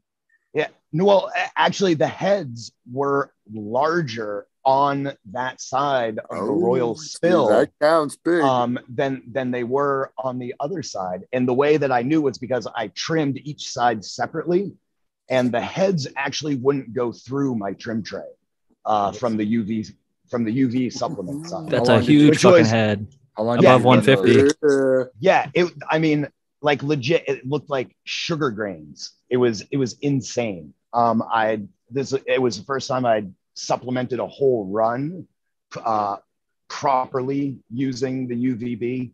You know, whether it be time and height and stuff like that. So, How, so how many hours you put it on for each each uh on period? I have it on for two hours at like the high point, uh, what would be like high noon. You know, Okay. at. Okay. so. You know, my time it's Six like hours mid- into flour. What's like that? six Five. hours, like six, six, five, six hours into flour. Yeah, like from so my lights come on at seven. Uh, it's on from like eleven thirty to 1.30. So I want to say then- and then cheers to uh, Lou Grown, who just jumped in, and uh, he said that he's got some Limarilla that I think he wants to show off, and just give him a chance to introduce himself. And uh, thanks for joining. Very cool. Cheers, y'all. Uh, pretty humble to be on here. I've been a long time listener and uh, pretty much learned a lot about growing from y'all. So much love. Um, everyone can hear me okay? Yeah, we can Yeah, see yeah, see you yeah. and hear you. We're doing great. Well, I'm going to try to be quick, um, but I'm a little bit in between right now with my grows. But I just harvested uh, lime orilla and some mint mango from Umami Seed Co. And then I have this one plant left. This is Australian bastard cannabis. I feel like I should definitely share with the audience. they would Yeah, love to yeah, see that see it. for sure. That's awesome. This around. You've got a good taste in breeders. And this is probably last week before I chop her. Oh, we. So I had this growing in my four by four, and uh, had to move it down here just to finish up in the four four by two. Have a Mars Hydro TS one thousand. Just a few fans. That's amazing work. How you got it all spread out, and uh, it's interesting if you can get up really close, so you can maybe show off one of the leaves. And uh, for the people who don't know, ABC Australian Bastard Cannabis gets these kind of uh, funky leaves, like we're seeing right here. Um, it's a amazingly different cannabis plant, but as you can see later in flower, it's more obvious. Uh, when he's panned out, it just looks like a bunch of nugs stacking. And uh, great job growing it because I know it can be a difficult one. looks like a basil leaf. Looks like It's a crazy plant, and uh, yeah, it's starting to go purple the last few days. Just a slight purple hue. What does she Um, smell like? definitely like you want to trim a lot of the bottom stuff. And I kind of let it go at first, but at the end, I was really having to catch up pruning the skirts because it just becomes such a dense bush. But uh, yeah, I'm really excited to chop this baby soon. You Nice. know Uh, how does it smell? You know, I will say because I've looked at it with the microscope and smelled it, it's like much less THC and terpenes than you would get from traditional cannabis. You know, I'm gonna guess that it's maybe a 10 to 15 percenter just by how it looks and like, but it- it definitely has like an earthy, woody, piney, lemony kind of smell profile to it. I would say. That's a great description, man. You gave a bunch of notes we could uh, relate to there. Some of those 12 to 15 percenters will get you messed up too. I'm really excited to see how it smokes. Um, I know I don't have good light down here. I'm actually going to bring this upstairs so we can see it better. But here is my lime orilla ready to be trimmed dry today. I'll uh, bring it into a better view. I apologize for running around. Are you getting the lime terpenes or aromatic profile off that, or what's the uh, aroma as you're walking up the hallway with her? Oh, Whew. it's delicious. I mean, it definitely has that GG4 funky smell, and it definitely has that lime citrusy zing. I would say it's more heavily GG4, but uh, I basically kind of manifolded this and I messed it up because I missed literally one topping, and it kind of created like a quarter of the plant to not bolt as high. Um, Oh, but yeah, I uh, ended up having pretty dense, beautiful. I mean, this plant was so beautiful. It finished super early. It chunked up super quick. It's a pleasure to grow. So thank you, Brandon. If you're still uh still yeah, around, I'm here. I'm glad that you like it. I really like that. Like uh, those ones that I grew out, they had a the lime was more like a, a a zest peel, right? It wasn't so much like the fruit itself, but it has this like kind of chemical funk too that just stays on your fingers, and you can get smell it. Everything GG4 cross or straight up GG4 I've had has been great medicine, potent, uh, just good stuff uh, for me at least. I- I'm a big fan, and Limarilla, in my experience, has been fire as hell every single time I've tried it. So maybe I'm biased because it's always been home growers who love the shit and do it well. So uh, definitely good stuff. And I'm happy that you were able to jump on, Lou Grown. Uh, very cool to see you growing out some of Brandon's gear. And did you have something else that you wanted to show us there as well? Um, I mean, that's about it. I'd love to get back on in the future because I'm moving soon. And when I have my new setup running, I would love to show you all my four by four. Um, all inspired off your technique. So I'm sure you'd all be interested to see uh, how I do it. But uh, basically, I just uh, run my autos with my photos and veg my photos while I flower my autos and uh, do a perpetual harvest that way and uh, I have a little veg tent that four by two, and I do a four by four flower tent. Um, but yeah, cheers, y'all! Thanks so much for having me on. It's really a pleasure. Thank you for joining us. It was awesome to see the ABC. That was a nice surprise. Really Well, funny, lovely. man. I like Glad it. to share. Peace out, dude. Yeah, thanks. Much love to y'all. Grow love. George Love, man. Have a good one. You're welcome on uh, whenever you want to come back, whenever you've moved or whatever uh, time. Whenever we send out these links, you're more than welcome to join the show. You Appreciate passed the it. ethics test. Appreciate it, y'all. We look for uh, home growers, good people, you know, uh, common interests. I, I think we've been very blessed with the community who's been able to come on and, and show off their garden and uh, ask questions and things like that. I've always been very confident in the awesomeness of our chat. Uh, just so many good people. People are answering each other's questions before we can even get to them a lot of the time. That just conversations going back and forth in the chat. It's like a whole different show. Uh, it's sometimes like Doc was saying earlier, like he's keeping up with the chat. It's like you can only either keep up with one or the other. It's like, you know, you, you can miss what's going on in the conversation because the chat might be so engaging. So we're very uh, fortunate. it's a really unique opportunity for all of us to engage in, with people that are new to cannabis because the basis of the community starts with home grow and so being able to integrate them into the type of you know mind mindset lifestyle you know is uh it's nice to be that you know to be a part of that bridge bridging that gap you know from um, people that know absolutely nothing to you know, a year later, knowing who all the top breeders are and where they can look for good and good quality information. And Yeah, it's, I'm happy that we're able to share and uh, spread a lot of positivity and growers love. Uh, Cheddar Bob, I just spotlighted you there for a second. You were showing off uh, the Scrog, looking very good. I'm curious if you have any thoughts on some updates over there. It looks like it's uh, progressing pretty healthy. Yeah, we're about a week into flower. I think I flipped these on like the 16th or 17th. Um, but you know, I cleaned everything up, down, low. so it's not looking too bad. Um, I got some good, just lots of tops coming up. You know, you can see the uh, application of green lacewing sort of stuff that I added for any sort of protection going into flower. I'll kind of rinse that off as I as I go through. Uh, the next couple weeks, you know, rinse that off with some foliars and So stuff like I know that's got to drive you nuts, like it drives me nuts, man. Um, you can get from like Arbico Organics, you can get, and it's their cheapest shit. These little hanging boxes, and then you can hang the boxes. They're open tops, The You hang the boxes, and then you can just dump that shit into the box instead of all, all over your plant. And then they'll crawl out of the box and crawl, crawl onto your plant that way.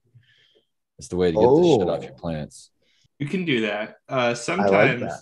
It, it, I definitely uh, solo cup also works well, and um, but sometimes you want to like get a, an even spread, and that can sometimes be more important. But I know I totally empathize. I feel like it's a cleaner sort of setup, and also I'm always I'm sometimes a little bit uh what's the word I'm looking for? I guess I, I always want to be careful with like the like the material. Sometimes it's vermiculite, sometimes it's bran, sometimes it's uh, buckwheat shells, and uh, especially for the latter two, you know, I, I always wonder could that be a vector for like a pathogen? You know, if it gets a little bit too wet or something, you know. Mm-hmm. So, Cheddar Bob, I saw you had a bowl sitting over there on top of that lobster wire uh, scrog. What are you toking on tonight? Uh, let's see. Um, that bowl happens to be some outdoor cherry pie that I grew in the, uh, the earth boxes. I think you saw those ones, Jack, on my. Yep, I think we even featured them. porch. I featured them even on a show that you weren't here, just showing off like earth boxes and how well they can do.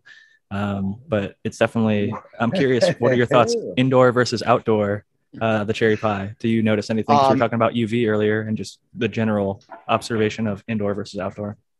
So there's a, there's a few huge differences, and that just has to do with with my my environment. My back porch doesn't get full full light like my indoor does.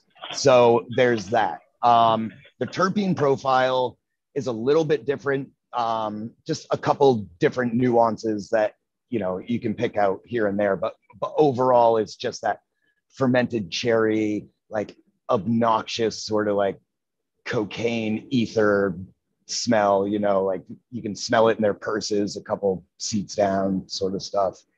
Um but yeah uh so the structure wise uh the outdoor was was much different. It wasn't as dense um more leafy but i i'm going to equate that to just the the, the lack of uh sunlight total sunlight hours.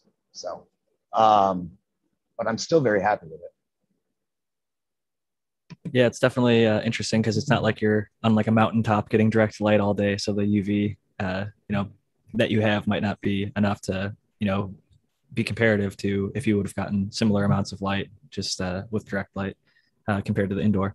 But I think they can both be done very, very well. I do think that maybe uh, with the UV included or like greenhouse or outdoor, I think that that has a little bit higher potential.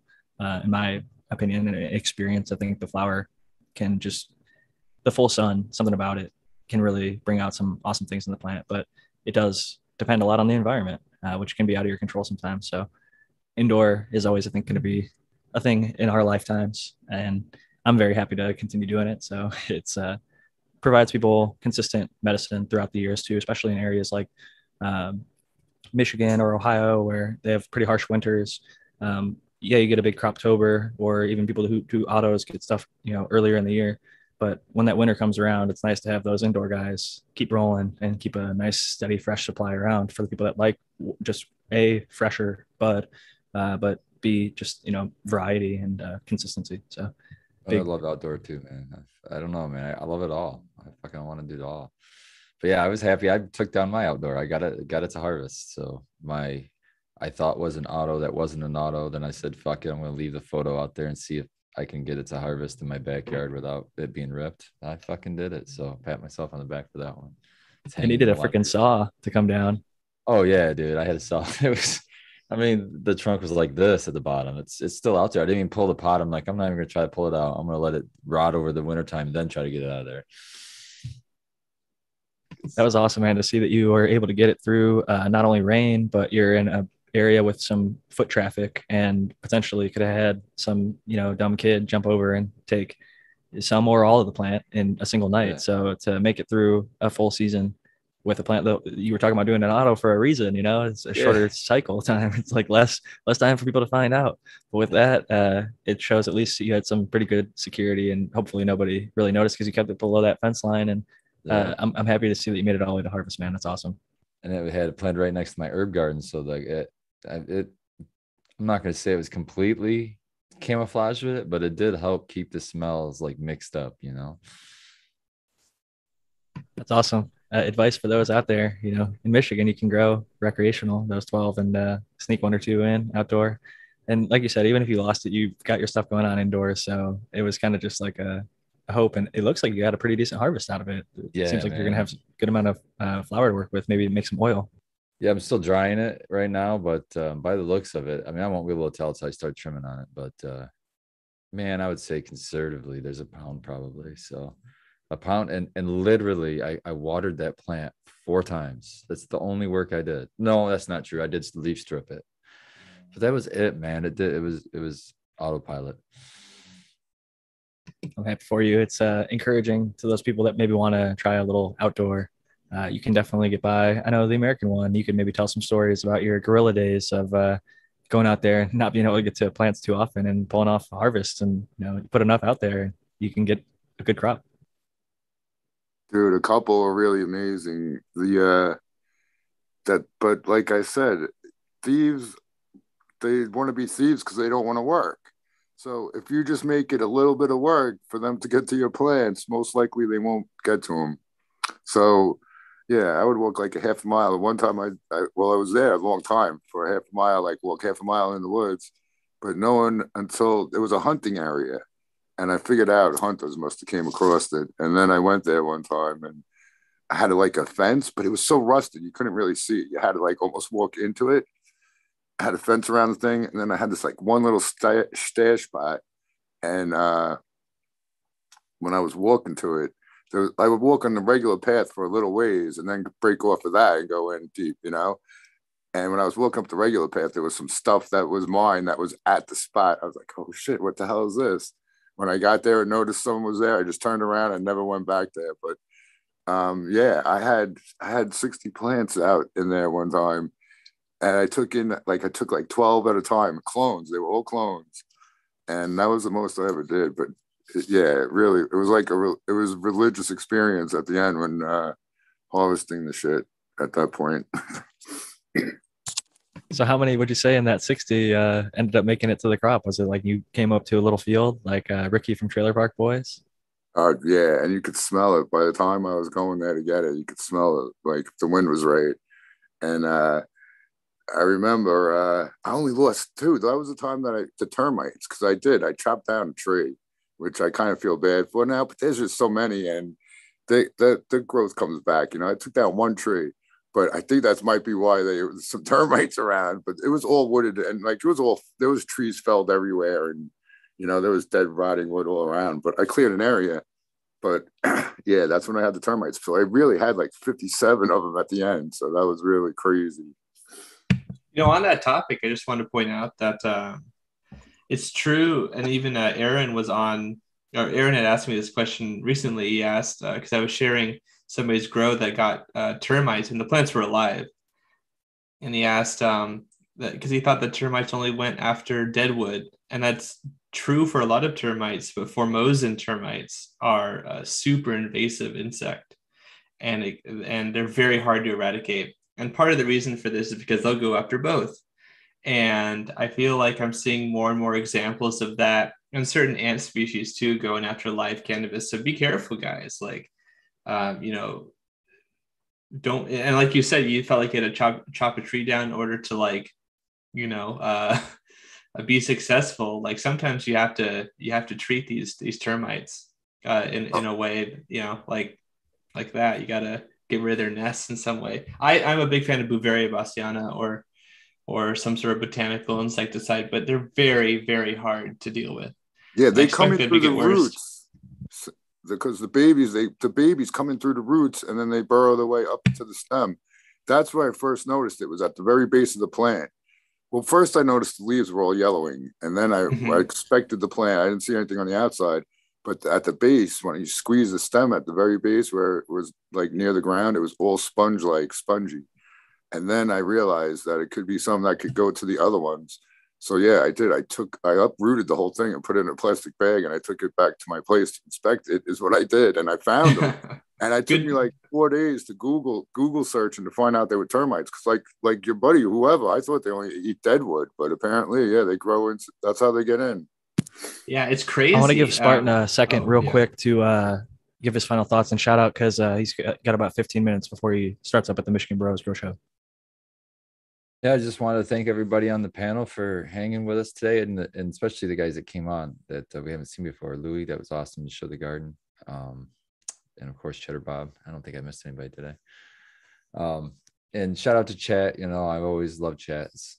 I always say this, but that's where I came from, man. I can't forget chat. That's that's where I was picked out of.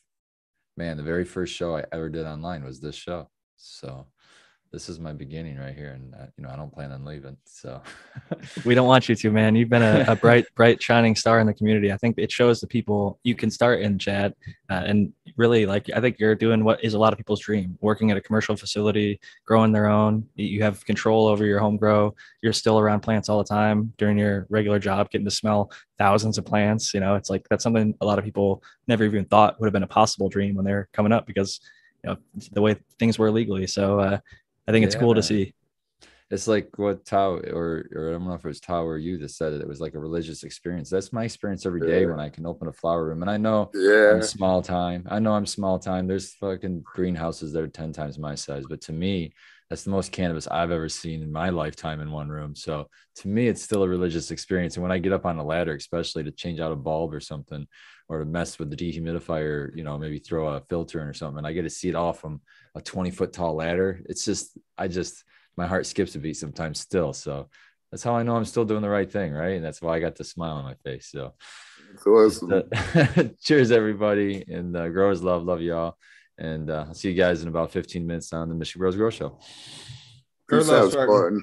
keep growing. You can find him at Spartan Grown and also at Mitten Canico. If you want to email him, spartangrown at gmail.com. Awesome dude. Uh, big heart for the plant. Just clearly so passionate. And that's why uh, it's awesome to have him on here every week. I think that we've got a lot of guys uh, on this panel that feel the same way about the plant. And it really uh, comes across in their work. I've honestly haven't had the pleasure to go into a grow room like uh, Mitten Canico or Brandon, one of Brandon's facilities yet.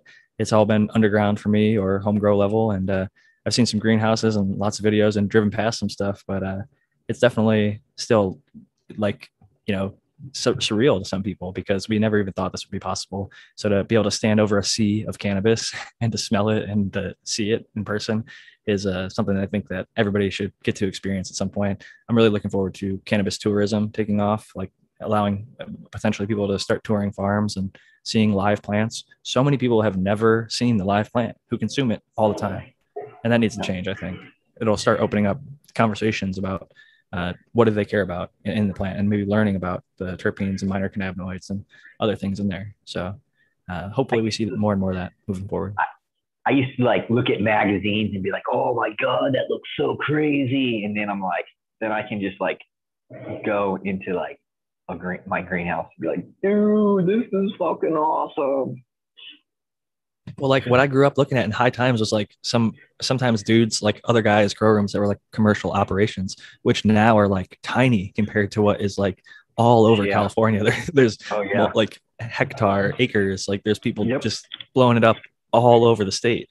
And same with Canada. You see like the videos of some of these facilities. It's like holy fucking shit! Like look at this endless rows of greenhouses. Yeah. And a lot of the shit going unsold, unfortunately, because uh, you know they don't know the markets. But it's really interesting to see, even if it doesn't end up uh, always the best. I'm really excited about the, the some of these new technologies that um, I'll be working with, which is crazy because it is organic, right? It's organic because all of the molecules required are attached to carbon. So it's pretty interesting. Uh, this this this uh, carbon-based uh, nutrient systems. It's pretty interesting. It's funny because uh, when I was on the show listening, when you explained a lot of the stuff last week, I, I didn't pick it up the first time, but when I re-listened to the show, it kind of like I don't know for whatever reason it clicked the second time around. So maybe if anybody listened last week uh, about that stuff and didn't get it quite the first time around, maybe a second listen through could uh, help you pick some of it up. But it's it's very interesting for sure. I want to see the results. Um, the one thing that you were saying that I never kind of like pushed back on or questioned more deeply was you were saying the plant started looking plasticky, and I was wondering is do you think that is a positive sign? It's like a resistant thing, or like I don't, I don't know. I hadn't ever heard you really describe plants like that before. Um, for me, it's associated with a high oil production when the plant is able to create, you know, where it's expressing itself and it has everything it needs and it's able to start creating like, uh, you know, oils. Um, Waxy I mean, coating. It almost Yeah. looks like a hard waxy layer. Yeah. Yeah, yeah, exactly. Yeah. That's that's and you know, I see it um I see it all the time, but to see to see it happen in the like really high PPFD in the R and D container, um, which ty- typically um, I have to like do tons of amending on and like really have to push these smaller pots um, with their nutritional ca- uh, capacity, um, and then just doing a single application and seeing the results. Uh, to me, I was like, here's the thing, dude. This stuff, I had this stuff sitting in my house probably eight months and I never used it. And I was like, eh, I'm going to try this out because, you know, the dude, I'd been talking to him and stuff. And I thought it was, eh, you know, just a knockoff fertilizer or whatever. Um, and when I actually used it, I was like, man, what's going on? And he's like, you should talk to George, you know, and that's the guy that I got, you know, hooked up with. And I was able to talk, to start talking to the guy. And he's like, dude, you need to come out here. And so I've actually shifted my focus, you know, because my partners that actually owns the, the property where our farm is, where we've created, you know, Black Label Organics, he's pretty dead set on selling the place because he's not from cannabis. He doesn't really like, he's not interested in the, the workload you know, because he didn't realize that it was going to be so much work. And that's the idea that he had in his head was different from my experience, which is I've been doing this 20 years. I'm not fucking rich, and that's not how it works. It's just you make your means and you uh, pay your bills and and you do what you love, so you're not working. But that's you know not the case. Also, what crazy thing happened was the escrow that I was going through it it collapsed because the person on their end didn't have all of their paperwork together. So I have, you know, finances and I decided I'm going to invest in my future because I have this once in a lifetime opportunity that's also time sensitive because of George's age. I mean, he owns a um, he owns a plant in Mexico and in China, and what they do is they use extreme heat and pressure in a catalyst to separate pure carboxylic acid, which is humic fulvic acid, from a certain type of apatite, which is the mineral uh, that's mined. It's almost like coal, right? But it has a certain ratio of carbon, hydrogen, and oxygen to it, so that it's you know kind of the a pure form, and they're attaching these mo- the micro macro molecules that are needed for the plant growth, and you add it into the soil. It's associated with carbon and adds carbon into the soil, but it also adds these the the nutrient the nutrition that can be utilized on metabolic demand because it's in a form that's available. So the nutrients that are you that need to be, uh, you know, when the roots come in contact from like inception, right? It'll be there because it stays in a form in the the the soil structure. It almost sounds Uh, like chelated, like a chelated nutrient, like sitting like a pot made out of chelated nutrients. Yeah, th- that's one of the things that they're patenting is, you know, the prototype was a peat pot that they actually just soaked in the nutrient solution. But what they're doing is they're going to have a very, very thin structural core, and it's not going to be made of peat at all. It's going to be made out of uh, corn cob because it's a byproduct of huge agriculture. And the whole concept is to reallocate resources and have the proper resource management. Because what's happening is I'm learning that like there's no like plants use molecules and those things aren't always organic because things that are organic are attached to carbon eh, eh, as far as the you know chemist the definition in chemistry. And so what i'm kind of um, reassessing is like the being able to input carbon into the soil but have the things that are available um, also chelated. And so that way they have different modes of action when they're you know for the three different modes that are able to uptake um, and so I don't know, it's just an interesting opportunity, and I've decided to invest my focus and my energy on learning as much as I can as quick as I can because he's really up there in age and he has you know what he did in China because he's been doing this developing the technology for 30 years and he's increased the protein content from 5% to 11% and doubled the yield they're able to get two consecutive harvests off the exact same plant.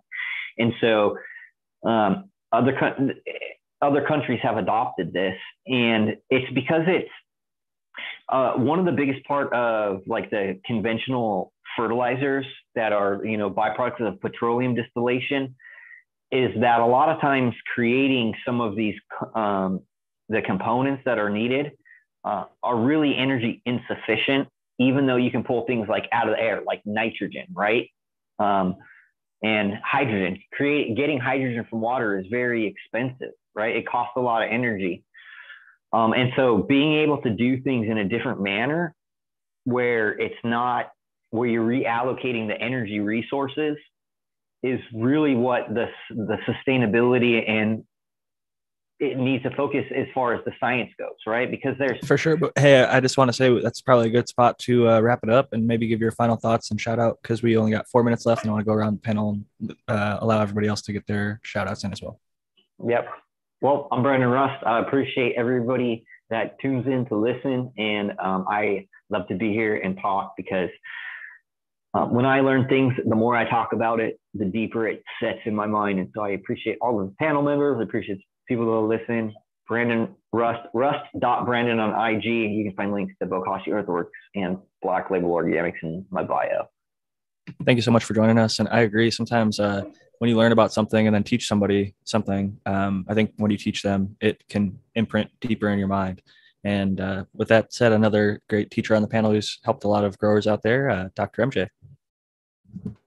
Hey, this was a fun show today. I'm glad I was able to make it back. I spent a lot of time just hanging out and chatting with the chatters in the the feed there. Thanks, Jack, for remembering we had a show and getting here. Just in, I didn't even notice you were late, man. I guess that's, I mean, saying something about me, but um, thanks to the rest of the panelists. Thanks to all the chatters, everybody else that listens. I'm Dr. MJ Coco from cocoforcannabis.com. Um, come check us out. We're getting geared up for the New Year's Grow Challenge. I just dropped a video on germination last week. Um, doing a couple more videos coming out soon. And um, yeah, I plan to be back here again next week. So grow or love, everyone we always enjoy having you, whether you're just hanging out in the chat and engaging over there or uh, talking on the panel. We always appreciate your feedback and also your content. I know the American one shouted out that seed germination video last week in your absence. So uh, let the people know where to find the good cool. content on the Thank YouTube. You, Tao. So, uh, I won't keep them for last uh, like usual this time. So I'll pass it next over to the American one. Hello. Uh, Jack, thanks again for hosting as usual. I uh, always love being here, and it was good to have on Louie and uh, Cheddar Bob, and uh, I always like listening to Russ Brandon, um, and everybody, Matthew Gates and Dr. MJ Coco, and Aaron the Grower, and Noah the Grower, and uh, everyone in chat. Peace. I'm the American one, the American one underscore with underscore Keens on the IG, and uh, yeah, I'm always glad to be here, and we'll see you next week. Thanks again for joining us, and uh, next up, Matthew Gates. Yeah, I can totally relate with talking uh, quite a bit on subjects that you really are passionate about. Uh, the things I'm passionate about, of course, include IPM and the plant health dynamics therein, which you can find in three main places my Zenthanol website, zenthanol.com. You can find it in my YouTube channel, which is also Zenthanol. You can also find it on my Instagram at SyncAngel. I suppose also you can find it in my Twitter at Sync Angel. And uh, coming up, I have a article in Skunk Magazine, which will go over uh, the dynamics of the plant immune system and how that relates to cannabis in particular. It's exciting stuff. I know uh, people really look forward to that content. Uh, I know that's some really uh, extensive research that you put in for any of those articles. So I look forward to it when it comes out. I don't know if uh, Lou Grown, are you still with us? If you want to give a final thought and shout out, you can uh, now. Yes, sir. Um, cheers, y'all. I am at Lou Grown on Insta and YouTube, and it was an absolute pleasure being on the show with the best panel on YouTube. um, I'll be tuning in week to week. So uh, can't wait for more content. And uh, cheers, y'all. Grow love. I really appreciate the opportunity to uh, show my plants and uh, love to come back on in the future. You'll definitely be welcome in the future, man. It was awesome having you. Cool to see the, the Limarilla harvest and the Australian bastard cannabis. It was really great having you, to be honest. And uh, also shout out to Cheddar Bob for coming on again. Also want to say check out pbreeding.com. He's got an upcoming drop coming out on the 29th. Uh, and Aaron the Grower has got atgacres.com where you can get the plant packer. Uh, Matthew Gates just mentioned earlier some of the places you can find him. You can also find him on Patreon, uh, where you can start as little as one dollar a month to support and get access to his Discord server and get pri- primary access to him and answering uh, your questions about IPM and related topics. So uh, make sure to support these guys. And last but certainly not least, myself, I'm your host, Jack Greenstock. I love being here every week, even if I forget to show up to the show. and my panel reminds me, hey, gotta send the link, gotta get us going live. So I think that uh, we kept it mostly smooth. You can find my little uh, at Jack Greenstock here behind me on Instagram is where I'm primarily at. You can also find me Jack underscore Greenstock on Twitter. Um, you can email jackgreenstock47 at gmail.com. And if you'd like a copy of my book, 50 Strains of Green, you can go to 50strains.com. Um, trying to put in the last 50 days of work on uh, 50 strains of purple. So I have 50 strains for each book, and I'm just going through and uh, getting all the information, doing some editing, working with my editor. Shout out to Ancient Soul Grown. He's been in the chat throughout the night. Awesome dude. He's uh, helped with the formatting of the 50 Strains series. He did the second edition. So big cheers to him and shout out Sequence for doing the covers for me and um, Lady Greenstock for the lovely cover photography. But with that said, this is Jack Greenstock signing out. Grow love, everybody. Grow love. Grow love, y'all. We'll catch you next week.